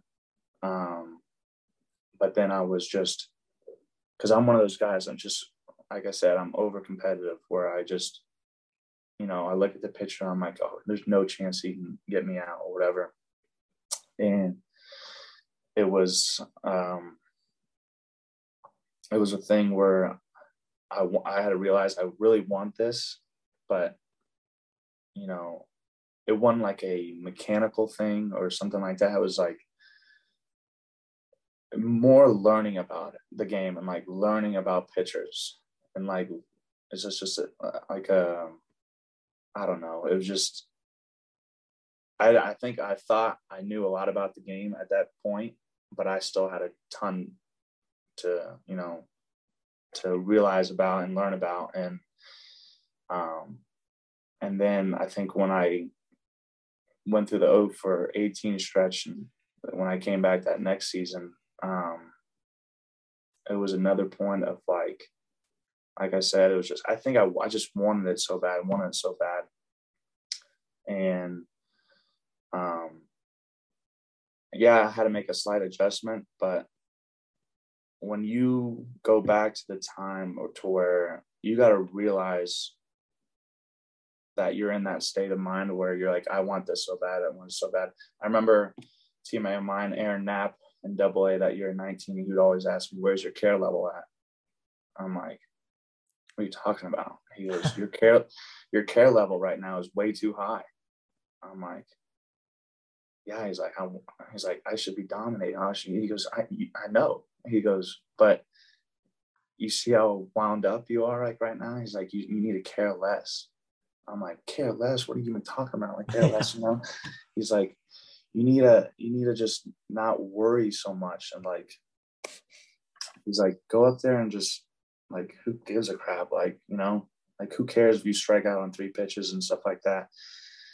And I think that was that helped a lot. And then and it was just, you know, going back to enjoying it, like and like it, baseball is a lot like life. Like baseball, like it's a failure game, right? You fail in seven out of ten. Best guys in the world fail in seven out of ten times, and so, you know, it's and playing every day and trying to make that adjustment day to day, uh, it can just wear you out. Like it can just mentally wear you out, and so if you don't, you know, realize what you're doing and the opportunity you have, like you're playing pro ball. Um, you're playing against the best guys in the world. And, if you don't enjoy it and you're just coming to the field just grinding, grinding, grinding, um, you can just beat yourself up. And so more I just was like, all right, I have this plan, you know, I have an approach going in this game. I did all I could before this game. I did I put all the work in. I have a plan. I have a approach when I go up to play. You know, I put the work in on defense now go play. Like you can't you can't worry about the outcome. You can't worry about any of that. Oh, you already put the work in. Now you just go play. And you know, if you think like that, kind of everything kind of takes care of itself. Um, because you see these guys on TV like Acuna and you know Soto, and they're just they, and Tatis, and they're like like you did they make this game look so easy you know, it's just like you want that, you want that, you want that. And it's just like you put that I want, I want, I want into your mind, eh, you can you can fall in a deep hole real quick. Yeah, absolutely. Well, and, and that's that's so good too because it's so tough to really, really want something so bad, yet kind of not let it overtake you, right? Yeah. Because um, you can fall in a deep hole like you're talking about. So it's so important having that mindset to to really be disciplined, to stay focused. And, and going back actually to, to your story, one thing that's really important, I think, for people in, in sports and life, whatever it might be, is you knew what you wanted, right? Yeah. Like you knew you knew what it took, you knew what you wanted, then you put in the work to go do it. So all these all these ups and downs are part of the process to get to the point you want to get to. But at the same time, it's got to be fun. Like you got to yeah. enjoy the moment because it, it's cool for you to say now, oh yeah, now now I'm in the major leagues but I didn't really enjoy any of the time that I had before with all these different teams and all these different guys and the experience of putting in the hours back when I was in middle school and high school. You know, like it's it's important to enjoy each moment as we get it. Yeah. And if we're so focused on like getting to the point we want to get to that we're we hang on so tightly and it allows us not to succeed, there's you know, there's no point to that, right? Yeah, you, you, can make yourself go crazy. Yeah. make yourself go crazy because it's all I want this, I want this, I want this. And then you kind of just lose track of like, you know, I look back those first couple years, um, definitely my junior year, uh, college, and I felt like that whole year it was just like, I want, I want, I want this, I want that, and like, you know, you can you can get lost in it real quick, and then you kind of look back and like, wow, you know, I wish I enjoyed it more, you know, I wish I I wish I didn't put so much pressure on myself, and I you know enjoyed the game more, you know, and uh, you know it's it, it can be scary because you can you can see it in guys, and you know, luckily I had a teammate. He's like, you know, asked me one day, "Where's your care level at?" and I'm like, "Yeah, I love that." What are you What are you talking like? What are you talking about? He's like, "Dude, enjoy it, like, enjoy it," and it's it's it's crazy when like life hits you like that and um but it's a, it's a blessing honestly yeah blessing. one thing you talked about too when you get to the majors or when you got to that spring training for the first year ever and you're around Ichiro and all these different guys that you've watched for a long time right um your your dad talked about how you know don't don't let that affect you and they're just people too and that's that's one thing that I've learned being athletics is there's guys that I looked at on a pedestal, right? Because these are the mm-hmm. guys, these are the coaches or whoever that I admired. But then as you get to know them, you're like, okay, well, yeah, we're all we're all just people, right? Mm-hmm. Now, granted, yeah, there are people where you want to be at, but at the same time, we're all people. And so I think that, in a sense, is is such a great point to think about in life. But also, too, um, you know, just because they're in this position doesn't mean they're that much different than you. Like they still dealt dealt with the same issues you're talking about from back when you were trying to work exactly. through things. Exactly. But they just continue to press on, continue to do the work each day, like you're talking about, and then that allowed them to get to where they are today. Yeah, and you can get ignorant in yourself, thinking like, "Oh, they never been through any adversity," and they're just know, different. Whatever. Yeah, yeah, they're just different, you know. And and I remember Robin Ventura was like, "I went through." He's like, "I went through an 0 for 40 stretch." Yeah. Pro, like, and I'm like, "What?" like Robin Ventura, uh-huh. you went 0 for. I was like, "Yeah," and he's like, and still wound up hitting like 280 that year, and you know, and you just you start to realize everybody's everybody's going through something you know everybody's gone through something and like my ish that my time in the cape that i went through like i thought nobody went through that you know like and you can get lost in it just focusing on your you know yourself and just poor me all this stuff. And like you got to realize you know the guys the guys talking about all the time. Like the guys i've talked to who've played a long a lot of years in the big leagues they're like you, you have to go through something like that. You know, you have to go through some of that big adversity, that hump, because that's when you kind of really find who you are, mm-hmm. who you mm-hmm. are, and are you able to overcome that adversity? You know, yeah, mentally, mentally, are you over? Are you gonna you're gonna just sit here for me this whole time, or are you gonna you know figure it out? And um, I think that's what I've learned. You know, going through those those issues and I go through those slumps, it's like now it's like, okay, you know, I'm writing stuff in my notes. Oh, I felt this, I felt that, I felt this adjustment, I felt that. And now it's not, oh, poor me. It's like, okay, now I can't, I can't wait to get to the cage to fix this. You know, I know what it is. All right, I'm, you know, 0 for 10.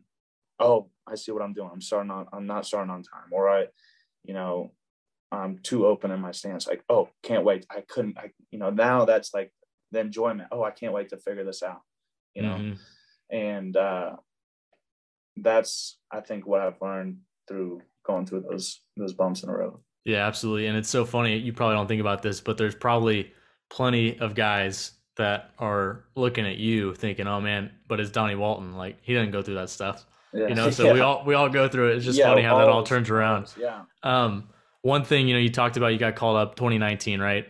what was that experience like for you? When you get to that level, now you're around these guys. Now you're in the stadium in the, in the regular season. You're like, man, this is you made it. But at the same time, like, how do you enjoy that moment, but not get too like uh, okay with where you're at and and continue to like move forward, right? Yeah, yeah, absolutely. Um, I was talking to this to people the other day, and you know, those times when you get called up in those spring training moments and you play and you back up those big league games, those definitely help um, they definitely help a lot because then you're you're playing against those guys, and you're playing in a big league game. Um, it's just preseason, and then um, I've been through a couple of spring trainings already, and I've got to meet uh, the guys that are in the big leagues, Seager and Dee Gordon at the time, and uh, you know, um, was able to just you know chit chat with those guys in the dugout, and then when I got called up a couple of my teammates and buddies that I've worked out with, they were up in the big leagues already. So it was like I was familiar with the clubhouse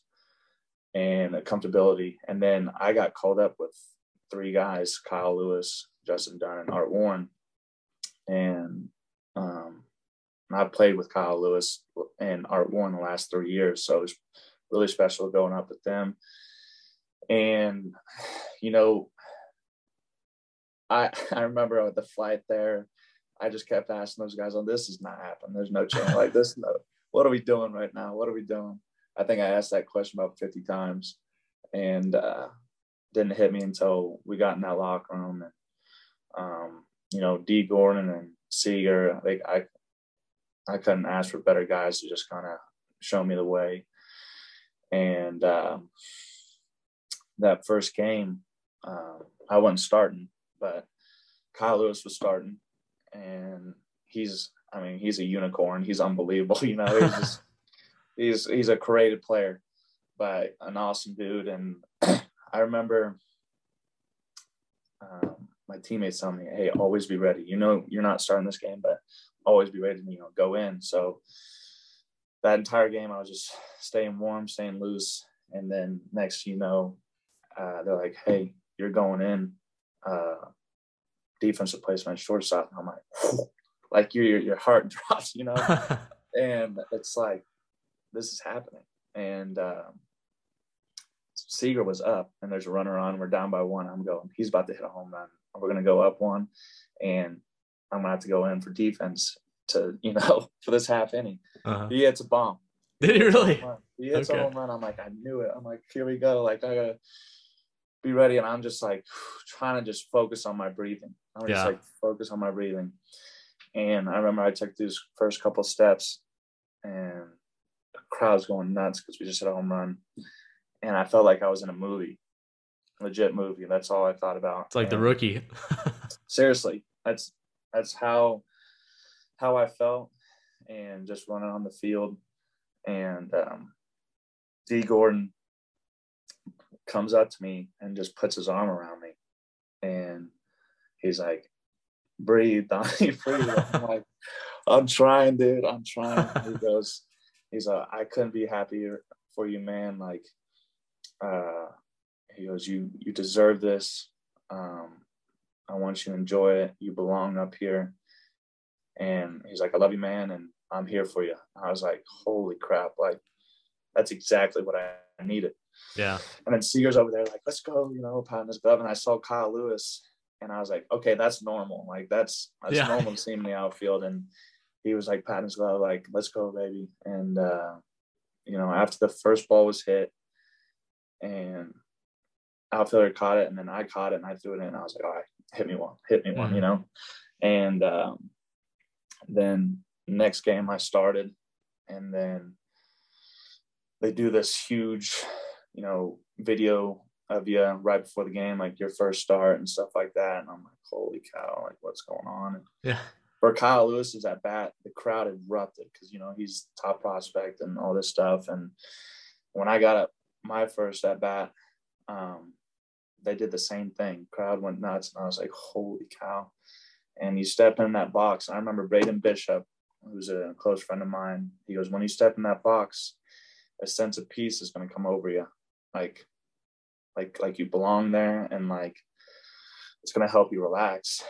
And I remember stepping in the box out and I'm looking at Sonny Gray like first at bat and I'm like, wow, like I just started like enjoying it.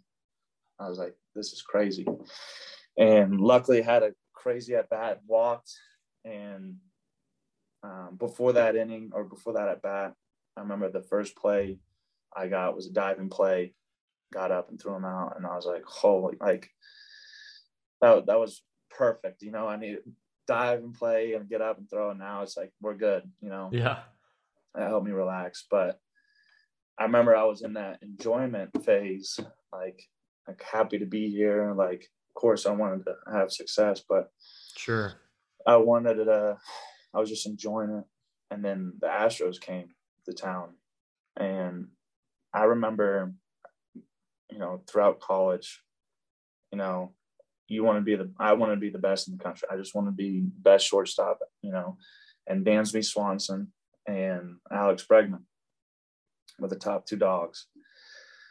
And I remember when I was working out or anything like that, I was like, you know what, they ain't, they ain't that good. You know, I'm, I'm better than them. that was just going through my mind because I'm a psycho. And I was just like, you know, I'm just as good as those guys. And then once I saw Bregman I was like, I just kind of like nodded my head and smiled. I was like, all right, I know why I'm here. Like, I've been chasing this fool like my entire entire life. Like, mm-hmm. you know, I'm just as good as this kid guy, and like I'm going to be better. And then that was another thing. Is like, all right, I'm not just here to for a little bit. I want to be here up here long, and I want to be I want to be great. And so um, I'm glad that happened because you know at first at that time I still, you know, it was like kind of an eye opening. Yeah. Again, you know.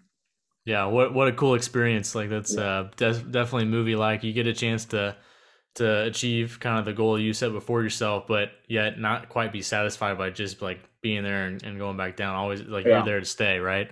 Yeah. So one of the things, you know, right now, obviously COVID happened and that was a whole different deal, and we can talk about that later sometime. But you know, I want to dive into like right now, you've had to, you know, you've been you're in the big leagues, you've gone down AAA a little bit, and you're back in the big leagues. You talked about being ready just a second ago whenever your your time uh, came for for your first appearance. But what does that mean for you? Like right now, just having to to go back and forth and like be ready. Like you know, one day in the majors and you might be in, in AAA the next, and then you got to be prepared to go out and play, and then you're back in the majors. Um, yeah. And how do you stay focused on being present where you're at, but also being ready to go? It's something I learned uh, probably last year during the COVID thing because I, I, uh, you know, it was only up for like five games, six games. I played in four, and we were scrimmaging the rest of the time. And um, I will say one thing is like that year, last year, it was another thing like realizing, hey, you can't play this game forever. And mm. it hit me like after the season, I was like, wow, like, you know, not knowing, not, I knew there's, I know there's a lot more important things in life, of course, like, sure, but it was another one of those stages where you know I'm I'm, I'm going to be great. I'm going to be great. You know, I'm going to do this all this stuff. You know, and that game gets taken away from you, and um, and you're just like, oh, all right, like better start enjoying this thing again because you, know you don't know how long you got it, and um, I think I took that experience because I was you know just like everybody else was just upset all year, can't do the things you want to do and stuff like that. And um, I started to, you know, realize I got to just be in the moment, you know. And uh, so going in this year, I was just like, you know what, I'm going to just enjoy the heck out of this. You know, I, you know, I'll probably start in AAA, but you know, fans are coming back to the park.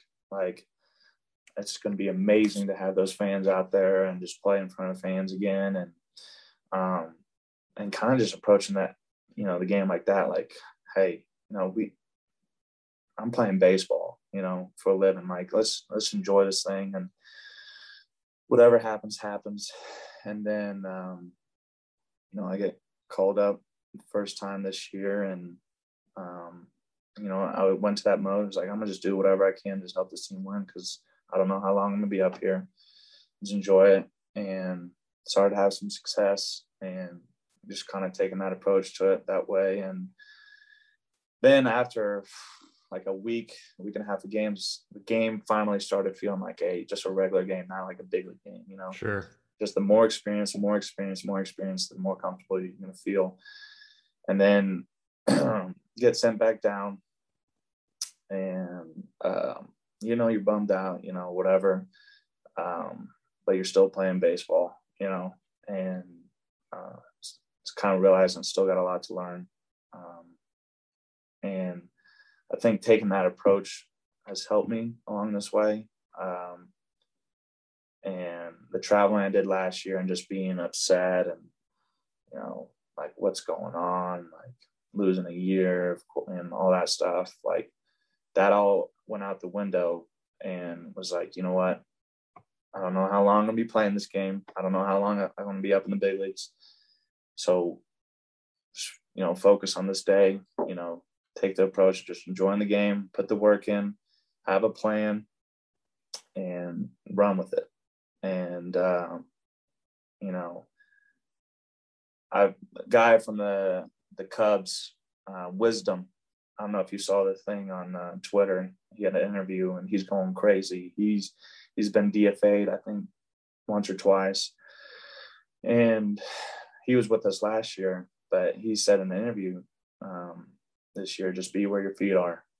He's like, once I once I focus on being where my feet are, and you know, taking one day at a time, because like all the things I just said, you don't know what can happen. You don't know how long you're playing this game. Um, just be where your feet are, and uh, you know the success will will come along with it. So yeah, um, I think it, it is a struggle at times. You definitely had those bad days and all that stuff, but kind of just reminding yourself, hey, like it's all right, you know. It's all it's all just part of this, you know, process like you're going through and all part of, you know, your experience right now and it's gonna help you in the long run. Yeah, and that's so great. That's one of my favorite favorite quotes is just being where your feet are because it's so good, and we've talked about that yeah. a lot. But you know, one of the things, uh, just giving some insight into the the type of guy that you are at the moment. Like we were scheduled to to have the podcast, I think sometime last week, and you had just gotten maybe bumped into AAA from the majors. Yeah. And I remember I saw something like you had I don't know if it was your first at bat back in AAA or what. It was the first bat of the game or something, and you you bomb one out as a home run, right? Yeah. And yeah. so and then now, currently, now just a week later, you're back back with the big league team. So yeah. the thing about it is, I hope for people that listen is that no matter where you're at, you know, treat it like it's the only job you got, and you do your best at it because you could easily be sulking like, man, I'm back in AAA, I don't want to be here, and then all of a sudden you get into a funk and you're not hitting well. Well, instead of having that mindset, you're like, okay, I'm back in AAA, but I get to play baseball. Like I, I get yeah. to do what I love to do. I'm gonna go out and play. I'm gonna do my best at it. And obviously, uh, you know, it's fun to see like that first at bat was a homer, but at the same time, now you're back. You just got called back up, and you're back with the major league team. so yeah. it's about enjoying the moment, being being where your feet are, just like you talked about. It's so critical, and um, I think that's a testament and a great lesson itself. No matter how much stuff is going on, it can seem up and down but you just stay planted on on where you're at presently and do the best that you can at it. And I think that's a great lesson that you obviously are are doing today. You know, I know we've we've gone a little bit long here, but I, I definitely it's all good. Yeah, I appreciate uh, your time. Yeah. Um, but you know, one of the things I was going to ask you too: Are there any particular resources that you like to to listen to or read, or, or what are the ways that you're trying to grow yourself? Yeah, I uh, I liked to I I think I got a good understanding at a young age of you know my dad would point out those guys hey pay attention to them pay attention to them. And then I would just you know I'd imitate them right? And I just ask questions. And I I think I've had a good feel of who to ask. And my times through pro ball and the guys that are with this organization and stuff like that the, and the teammates that I have, like I remember, you know, talking to Seager yesterday, and this is the kind of teammate he is. You know, he's getting ready to play a game, right? He's got 10 years in the show, and we got like 30 minutes before the game, or 40 minutes before the game, and he's been telling me about this one, you know, being on being on playing with the pitch, and that's just like setting your, you know, your body to his arm angle you know, I can go talk about this for an hour, but like he he literally stopped what he's doing and we talked about it for 15 minutes. I was like, see, hey, this is really helping me. Like the home run I hit, I was like, dude, I can see the ball way better, yada yada yada. And like we just talked 15 minutes about, you know, just setting your body or whatever. And it's just like that's what I like to do is like, and then Roy Howell, our hitting guy in AAA. I just not even asking him about just hitting or anything like that, just his time in the show. You know, I just like to have that one-on-one conversation with those guys, and I'm fortunate to have those conversations with those guys because they're around me every day, and I just try to pick whoever's brain like that's available like, I'll go out of my way. I am not like, oh, should I go talk to him or not? Like, cause I, I was like that before at an early age, but now I'm like, no, like, you know, cause something simple as Jay Bell, who's a World Series champion with the Diamondbacks, we were taking ground balls and he, I was just like, you know, what, do, what do you got for me?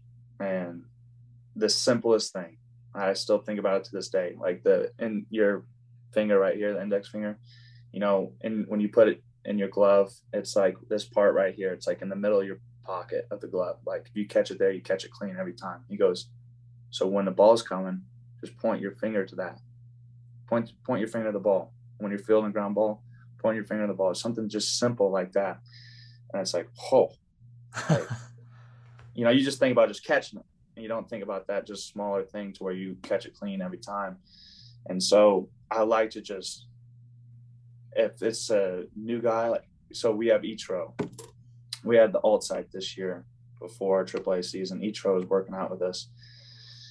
And I'm like, you know, you're afraid to go up to Ichiro, whatever. And then, you know, he's there every day and his translator's there. And I'm like, all right, what do you think about this? What do you think about this? And just going up and asking that question. And, and I tell a lot of people that don't be afraid to ask a question to somebody. Like, I hope nobody's, you know, if somebody sees me, they can ask me anything about the game. And um because um, I enjoy talking about it. And I feel like guys like Utro and Seager and all those guys, they enjoy talking about it. And then another thing is like when there's interviews on TV, like any type of sport, like I remember I, even on podcasts like this too, like Phil Mickelson talking about, you know, him visualizing a shot. Um, you you see that doc, Michael Jordan documentary. You see, um, I'll go on YouTube and just find interviews of people, or you know, even like Conor McGregor's crazy, you know, personality. Yeah. Like yeah.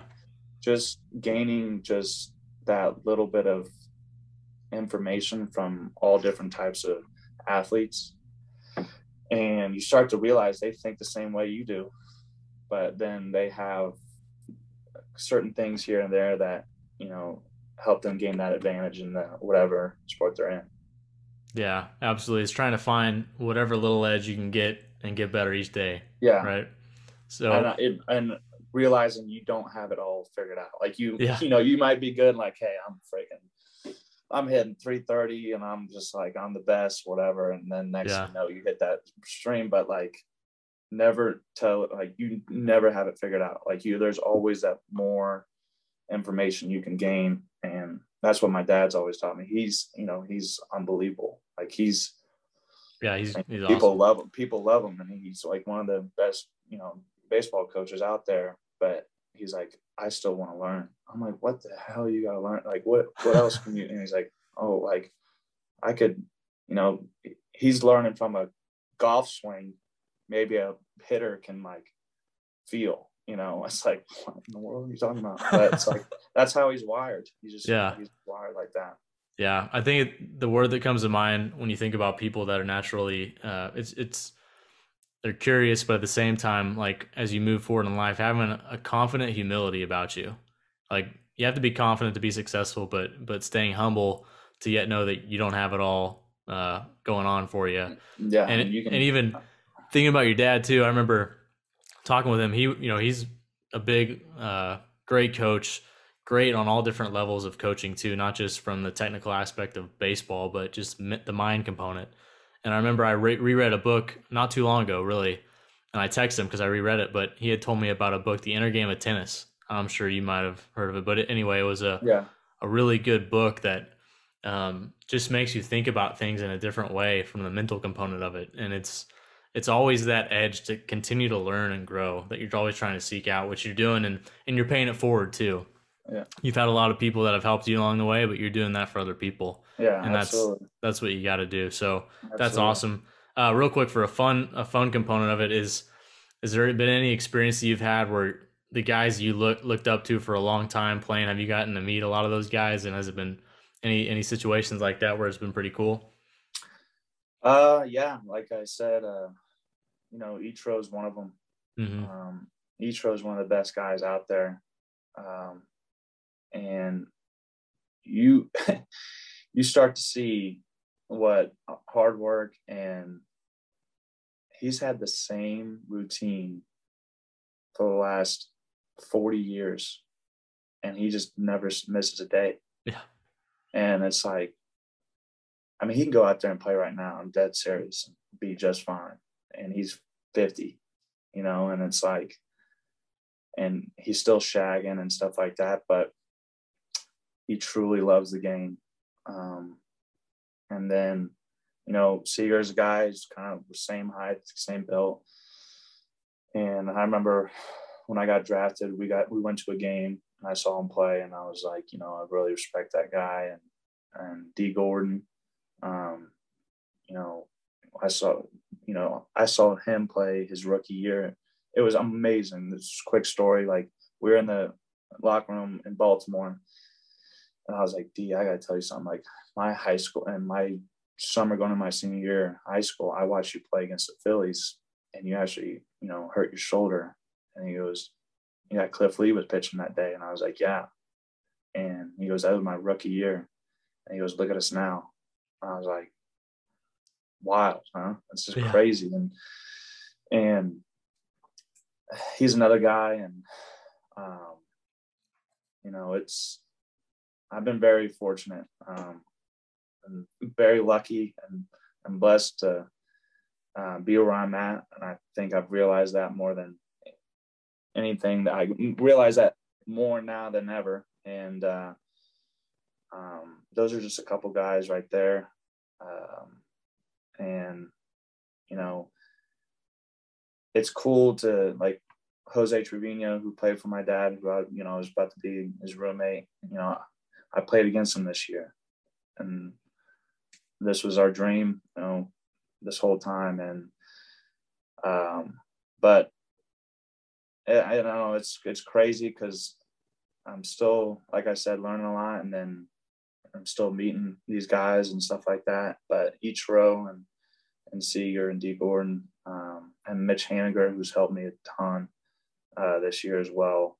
Uh, and that's another guy who his routine is like pristine every day. So um, that's what I'm doing. I'm just, I feel like I've always, ever since a young age, just watching guys all throughout ORU and see who's the guys that have been just doing it the right way.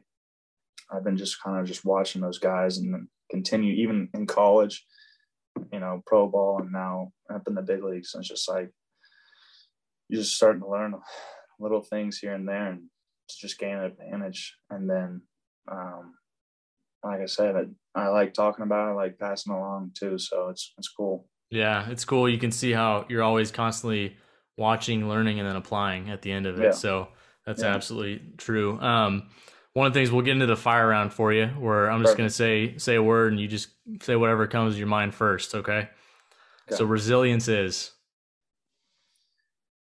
I, I like just saying when a guy is resilient. So when that when you ask me that, I just think badass. Like okay. that guy, you know, resilient is just you're a badass. Like you're not gonna give up. You know, you're just my uh my dad always talked about, you know, you know, you get knocked down, get back up, right? He goes, no. He goes, guys that get knocked down, they go through that slump or anything longer than they should. He goes, just take the punches. Just roll with the punches. Don't get knocked down.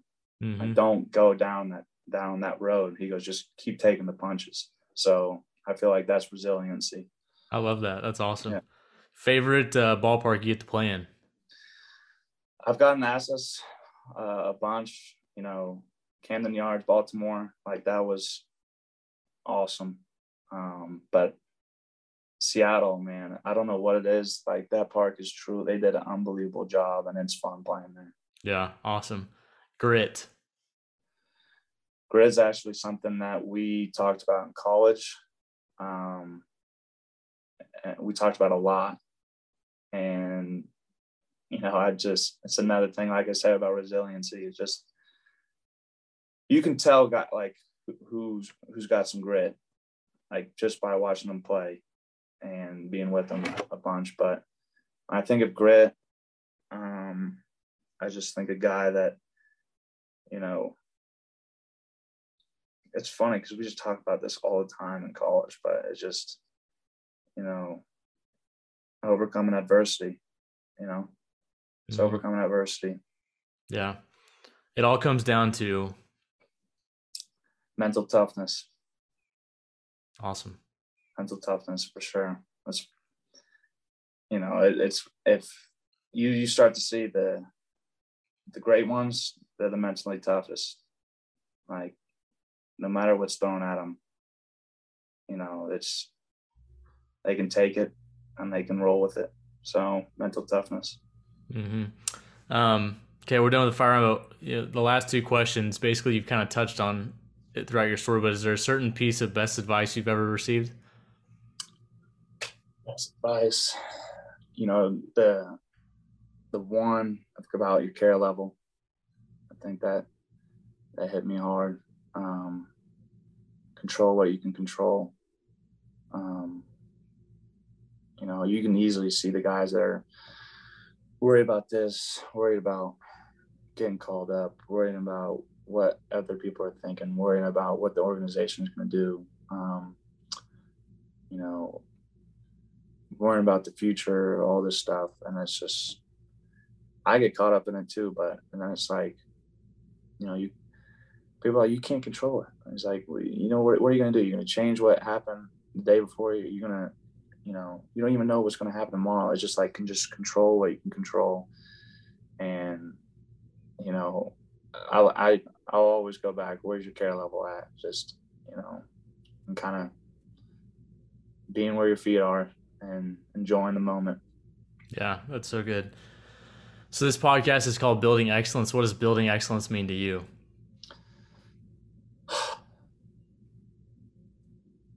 You know, we all we all want to be great.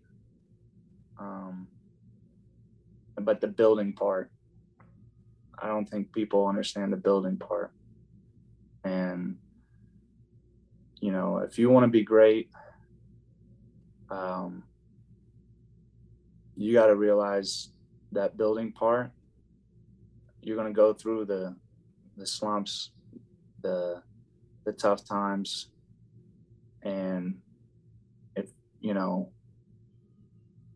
and if you can get through that and and those tough times those are the tough those tough times that's really like kind of figure out who you are and um you know building excellence is not only building who uh, you are as an athlete but you know as a person as well. And you know i think you know, when I look back uh, to what I've done to get to get me to this point right here, uh, if you want to build excellence, you got to make sacrifices. Because you know, I didn't that time where I always was hanging out with my friends and stuff like that. And if you want to be great at something, you know, you're gonna have to make sacrifices and um, and if you really want something you got to put you got to put everything into it. So i know that was just rambling but i i uh you know i'm trying to put it in a perfect you know description but yeah I, i'm just thinking back all the times and i'm like you know what? If i didn't actually put in the work and take the time to take the extra repeti- repetitions, you know, leaving back basketball practice to go to baseball and um, put my time with my friends um, off to the side and uh, really reaching for a goal that I, I really wanted. Um, I want to be in this position I am today. Yeah, no, that's so good, Donnie. Appreciate you being on the show. Thanks for taking some time to kind of share your story, your thoughts, and and really just be a positive influence on a lot of people, not just uh, not just in athletics, but um, you know in life. You know, there's so many great lessons that you shared as you can th- see throughout your story. And you know, when you talk about building excellence, the building part, there's a reason why it's called building excellence because um, it it's a process. Every single yeah. day, you're building something. It's just what are you mm-hmm. going to be building? Yeah. And so you've been uh, great at, at doing that, and obviously having a goal and going to achieve it. So if, if someone wanted to reach out and, and follow you, what would be the best way to do that? You know, um, I have a Twitter, I have an Instagram. Um, you know, I've I've answered questions from people before who I've never even met, but they have a you know baseball question or they've asked you know what does it take stuff like that. Um, you know they can hit me on that. Um, you know, if there's somebody that comes up to you that would like to talk to me, you have my number. Um, I definitely, like I said, I enjoy talking about this because, you know, it helps me remind myself to, you know, what I've been through and, you know, and help me realize that I have, I have a gift and I need to share that gift with others to help them achieve their goals. And so, um, yeah, man, it's uh, those two things. And, you know, if anybody comes up to you, then sure. shoot, them, my number. So awesome. Donnie, thanks so much for being on the show. Really appreciate it. Absolutely. Thank you, awesome. Bailey. Hey everyone, it's Bailey Miles. Thanks again so much for tuning in. We hope you found value in the show. And if you enjoyed it, we would really appreciate you sharing the show with a friend, subscribing on Apple or Spotify podcasts, writing a quick review, or leaving a five star rating. When you do that, it really helps get the message out and allows more people to hear these stories and help them build excellence in their life, leadership, and legacy. If you have any questions, thoughts, or ideas, I'd love to hear from you. You can reach out to me via email. It's bailey at baileymiles.com. Follow us on social. We're on all the different social platforms Instagram, Facebook, Twitter, and YouTube. Or check out our website at baileymiles.com. Uh, once again, I'd love to hear from you, so definitely do that. And then thanks again for joining me on this journey. And remember, life begins at the end of your comfort zone.